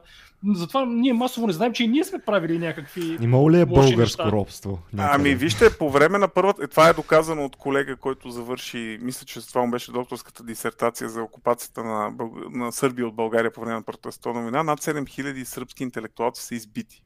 Системно и нарочно от а, българските Там Александър. Протогеров ли го потушава там а, възстанието? Мисля, че... А, Ще ви излъжа, наистина. Да. Смисъл, просто ми е много далечно, но наистина си спомням, защото той едвам завърши. А, имаше много сериозен натиск да не се допуска завършването на тази дисертация, защото не е удобно. Че ние да се също сме признае, че избивали хора по време Ами да, са в лоши смисъл, съжалявам, смисъл има е тук в една, едни наскоро излязоха един много хубави спомени, аз си го бях пуснал и в страницата, това между другото за превземането на Одрин от българската армия. А, колона ту, турски войници, които си върват, нали, ги сел, нашите ги извозват към а, българските земи, за да са военнополеническо поставени. И една жена изкача от това и прегръща турчина и го пита, нали, къде тръгна, нали, как така ще му оставяш, нали, аз никъде няма да хода без тебе. Той вика, бегай, бегай, нали, такова.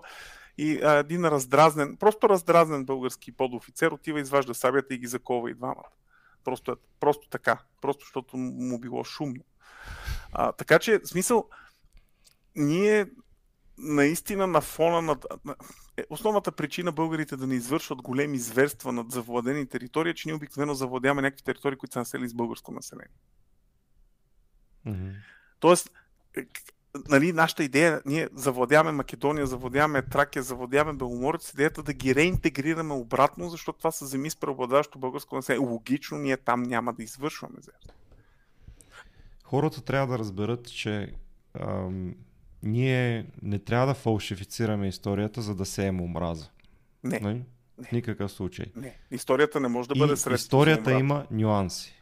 Аз Първото, само един пример да дам и ще преминем към а, книгите. Значи аз винаги съм се изумявал на факта, че нали, всеки знае за генерал Владимир Вазов, който спира англичаните при Дойран, Но това има много малко влияние върху пробиването на фронта при Добро поле, което става по същото време и ние буквално излизаме първи от Първата световна война. Аз сега ви давам предизвикателство към чата, не към историк, разбира се, но знае ли някой кой е ръководи българската а, армия при Добро поле, където ни разбиват и пробиват фронта? Аз, айде някой да ми напише кой е а, там а, води а, българските части при Добро поле, защото никой не знае кой е победен при Добро поле български генерал.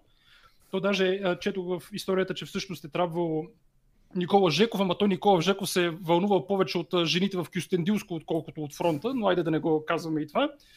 Айде някой да ми напише в чата кой знае кой е български генерал при Добро поле, където е пробит фронта, да видим кой ще ми го напише, ако въобще някой го знае без да проверява в Google. Но пък нали, нали знаем за Владимир Вазов, който спира англичаните при Дорен, но реално по-важното събитие за нас като държава и за световната история е Добро поле, където за съжаление губим. Ето и още няма отговор в чата и явно не Истор... знае. Историята, Добре. обича, историята обича победителите за това. Да. А, докато изчакаме отговора, мисля, че да, този въпрос от групата е много добър като цяло за обобщение на края на подкаста. А, какво е представен, как е представено османското владичество над България в чуждестранната литература? Предполагам, никъде не пише слейвари.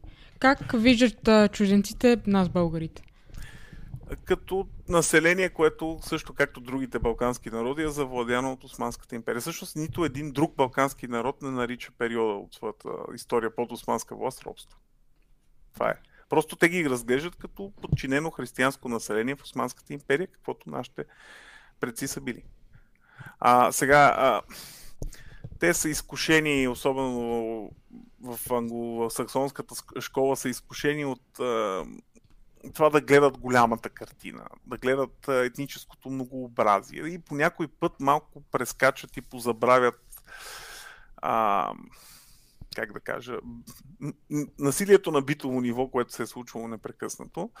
Тоест, истината, истината е някъде по средата винаги. Тоест, не може да абсолютизираме нито, че Османската империя е някакво благо, нито, че тя е абсолютното зло. С- смисъл, със сигурност можем да кажем, че Османската империя като империя не е по-лоша от нито една друга империя. Понеже а, а, нали, а, Но империите Катрин, са вие лоши в началото споменахте за а, най-страдалия народ в Европа. Давам веднага пример с а, Ирландия, която през 1800 година има население от около 5 милиона души, а, а в 1900 година населението е милион и половина. Тоест, Те имат а, колата, емигрират за САЩ. да, де, но, това, но това е, картофа нещо, картофите им, реколтата им загива. Да, да, но това въпросът е, че това е продукт от британската политика към ирландците. Нали, българите, ние, българите в Османската империя са около 750 хиляди, когато падаме по горе към 1400 година и са 4 милиона, когато се освобождаваме. Тоест, чисто процентно българите нарастват със същия темп, с който се увеличават и французите, и холандците. В чужда държава. Това е факт. В Смисъл, това е. Нали, Всеки може да си вади от тук нататък каквито заключения си иска за себе си. Това не означава, това трябва да бъде свързано с много други Аз неща. си изваждам това заключение. Добре, Но- си, добре си се живеели по Бай Мохамедово време. Не, не, не, това не, Не, не, не, не, са нали? живеели добре, но... Пак търсиш смисъл, бялото и черното. Има не, и... са, не са живеели по-зле, отколкото От другите- селените във Франция. Ама не, то тогава такива са били времената, аз така се го отдавам. В смисъл, хората в Европа също са имали много кризи. Там има една економическа криза, а, кога беше 16-17 век, дето засяга в... А, където има нов добив на злато или нещо такова беше писал. А, така че в Европа също живеят Има Мизерно. религиозни войни. Като цяло непрекъснато в. Европа има войни и постоянно народите се сменят от, от едно управление на друго, особено Факт, пък там факт. около римската, свещената римска империя, непрекъснато има трусове, кой управлява и, кой не. Според мен е добре пак да повторим, че историята има нюанси и не бива да фалшифицираме историята, за да а, сеем омраза към други хора в днешно време, 21 Да, век. да, със сигурност. Мисля, ако ще мразиме някакви народи в днешно време, да ги мразиме заради това, което правят в момента. Нали? Да. А, както стана дума тук за една инвазия. В смисъл, ако ще се сърдиме на някой за, за нещо, да се сърдиме за някакви неща, които се случват в момента, а не да им се сърдиме за някакви неща, които се случват. а, нали. И примерно да си искаме Македония и такива А. неща. Сега, отговора на въпроса. Само един човек се включи в чата с отговор и той пише Димитър Гешов, което между другото в българската Википедия, аз сега проверих, пише Димитър Гешов, но за мен това не е верният отговор, защото аз съм чел друго и проверих в английската, където пише Георги Тодоров и в книгата Розата на Балканите на професор Иван Илчев, бивш ректор на Софийски университет, пише, че Георги Тодоров замества в последния момент Никола Жеков, който е в Кюстендил там с някакви жени се занимава и буквално не е подготвен нали, за атаката при добро поле и организацията е доста слаба на фронта и тогава ни пробива. Така че за мен е верният отговор е Георги Тодоров. Аз така съм го чел, така го пише в английската версия. Не знам, историка може да каже. Така че може би човека, който написа Димитър Гешов, може и да е преписал от Google, така че не знам. Някой трябва да редактира т.е. Що бе, поне се е опитал човек. Да, но го хванахме май.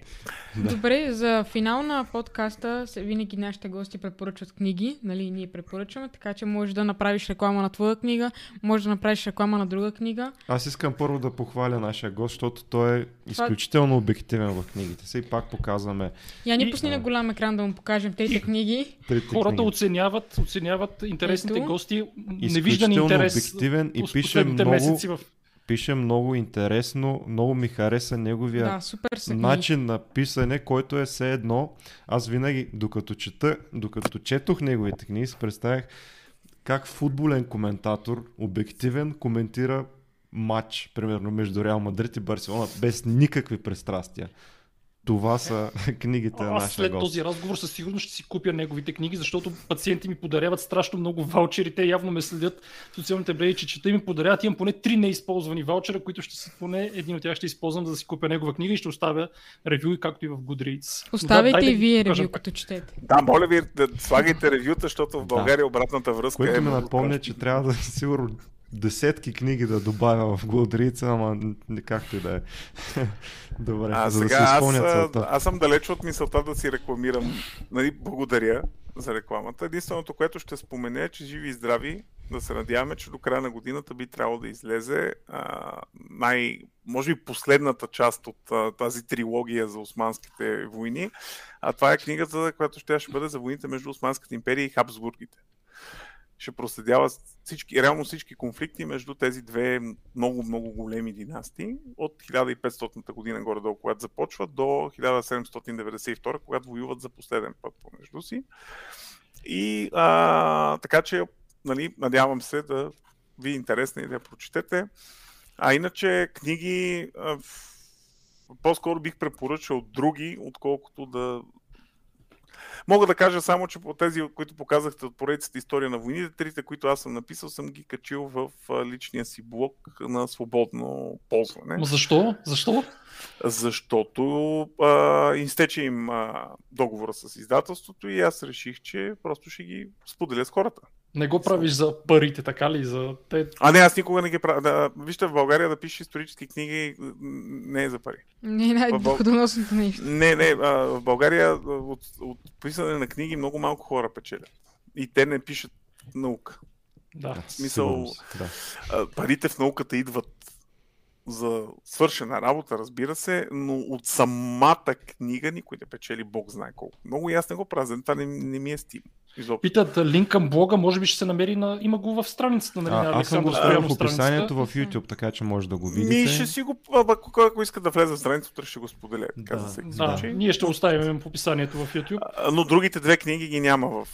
Те още не са на свобода. Може да ги А, вземете между другото, от османската, да, в османската експанзия, османската експанзия свърши. Изчерпаха се и там всички допечатки, тиражи, тя ня, няма. Има е само като електронна книга може да се купи. Като електронна ще си я И купим от със сигурност. библиотеката. Да, и от библиотеката, разбира се, може да си я вземете където Много я има. От, руск, има. турски, от руско-турските... Да, това е картината на Бенжамен Констан. Да, да. А, Мехмед II влиза в Константинопол. Тя е рисувана на края на 19 век.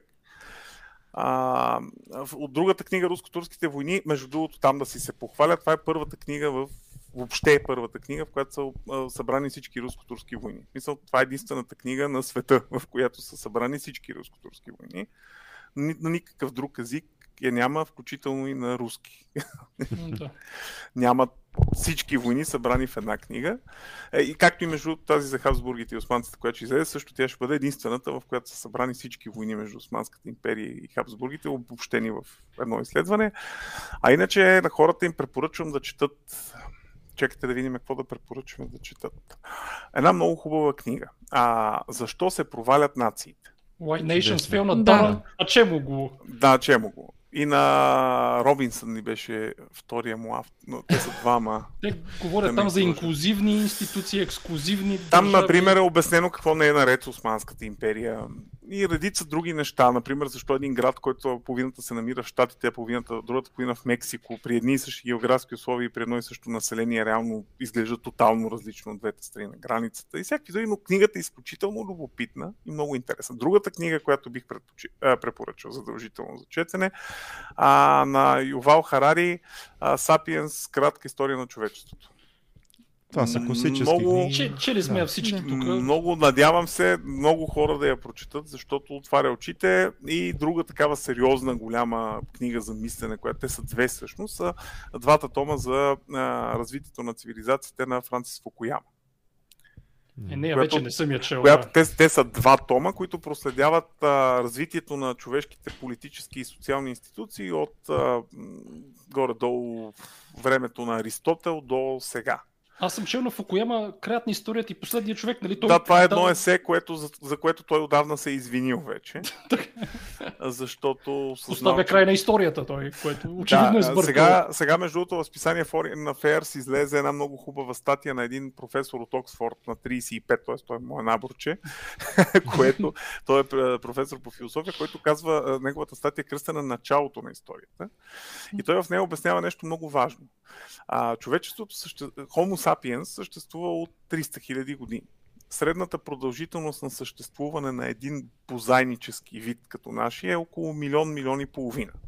Това означава, че всъщност ние сме изключително нов вид бозайник по принцип и ако не се унищожим сами, имаме адски много път пред себе си. Тоест, ние всъщност сме супер в началото на историята на нашия вид и вместо да слагаме някакви граници, да слагаме някакви бариери и да теглиме чертата и да си мислиме, че тук пред нас вече всичко е предначертано и решено, ние трябва да гледаме към един Brave New World, нали, ако може така да кажем свят по Олда Скъксли. да, за да може да, да, да търсим пътя си напред и да не се самоунищожим, а да си изкараме поне милиона, който ни се полага по еволюционно развитие. А, така че а, нали, тези книги, честно казано, защо се провалят нациите Сапиенс и изследването на Фукуяма, тази, тези три книги, ако бъдат про- прочетени и разбрани, те служат за една много добра основа интелектуална, върху която всеки човек от тук нататък може да стъпи и да си мисли е, къде иска да живее, как иска да живее и въобще как иска да изглежда обществото, в което живее, защото аз а, това е едно послание, което искам да отправя към всички хора. Дайте да си оправим държавата, спрете да бягате в чужбина, там не е по-хубаво. Аз съм бил и много други хора са били и са се върнали като мене. А, има начин да сме добре в собствената си държава. Просто трябва да си познаваме миналото, да не, да не се гавриме с него, да не се гавриме с паметта на предците си, да вземеме доброто от техния пример, да видиме къде са сбъркали и да спреме да правиме глупости, защото ви казвам, времето тече и ако сме имали 100 години преди 100 години, сега нещата се... Прозореца и ние трябва като, като БКП, прозореца се свива непрекъснато и трябва много бързо да действаме, по възможност без да избиваме 12 000 човека нали, на първо време и още там, още около 2-30 след това, ами с такъв. И с четене, и с образование. Благодаря. Прекрасно. заключение. аз само, ако мога да завърша отново, да ви кажа да четете за Втората световна война. Поръчал съм си 6 такива папки на Парнел History, това е легендарна. Ето тук в момента ще видите как чета за... Леле, хората за ги заболя главата от тия книги. Балкански блицкрик. Така Хитлер напада Балканския Мисля, че полуостров. прекалихме Това е април книгите. 41 година. А, щом за Втората световна война каза тогава история на Втората световна война на Антони Бивър задължително. Антони Бивър, разбира се. И, и по този повод, ако вие станете наши пейтрини, аз съм обявил в групата Научна реалност изключително лесен и достъпен начин за поръчване на книги от Англия, които с доставката до България струват 6-7 лева. Аз тук съм ви показал, ето тези папки са изключително ефтини, както и други. Даже чакайте, сега ще ви покажа само момент. А докато ти взимаш, аз да кажа, че съвсем скоро обявих метод за безплатно придобиване на някои от най-популярните Ето е български тази, примерно, книга струва в с доставка до България буквално 6-7 лева. Фри Франсис Лайен, това е за генерал Леклерк, Филип Леклерк. Тази с твърди корици, гледайте каква книга струва 6-7 лева. Къде ще намерите друга такива? В групата Научна реалност ви показвам как може да си ги поръчате. Тя е уж втора употреба, но абсолютно неразличима от нова. Неразличима от нова, с твърди корици, с байндър, така че групата Научна реалност всичко това може да го научите. Групата научна реалност е велика. Влезте при нас. И нашия гост беше велик, както и всички хора в коментарите го Абсолютно мислят. Супер много суперлативи и може би най-гледаният ни подкаст това лято. за тази година със сигурност И за тази най-гледания. година, да, тази така че най-гледания. Пак ще те поканим а, Благодаря. за книгата, като книгата, да, задължително. И благодарим отново, беше супер интересно. Очаквайте другата седмица продължение на историческите подкасти. За сега няма да ви кажем, хората в научна реалност знаят, но ако не сте там, може да разберете и да влезете. Чао от нас и до нови срещи.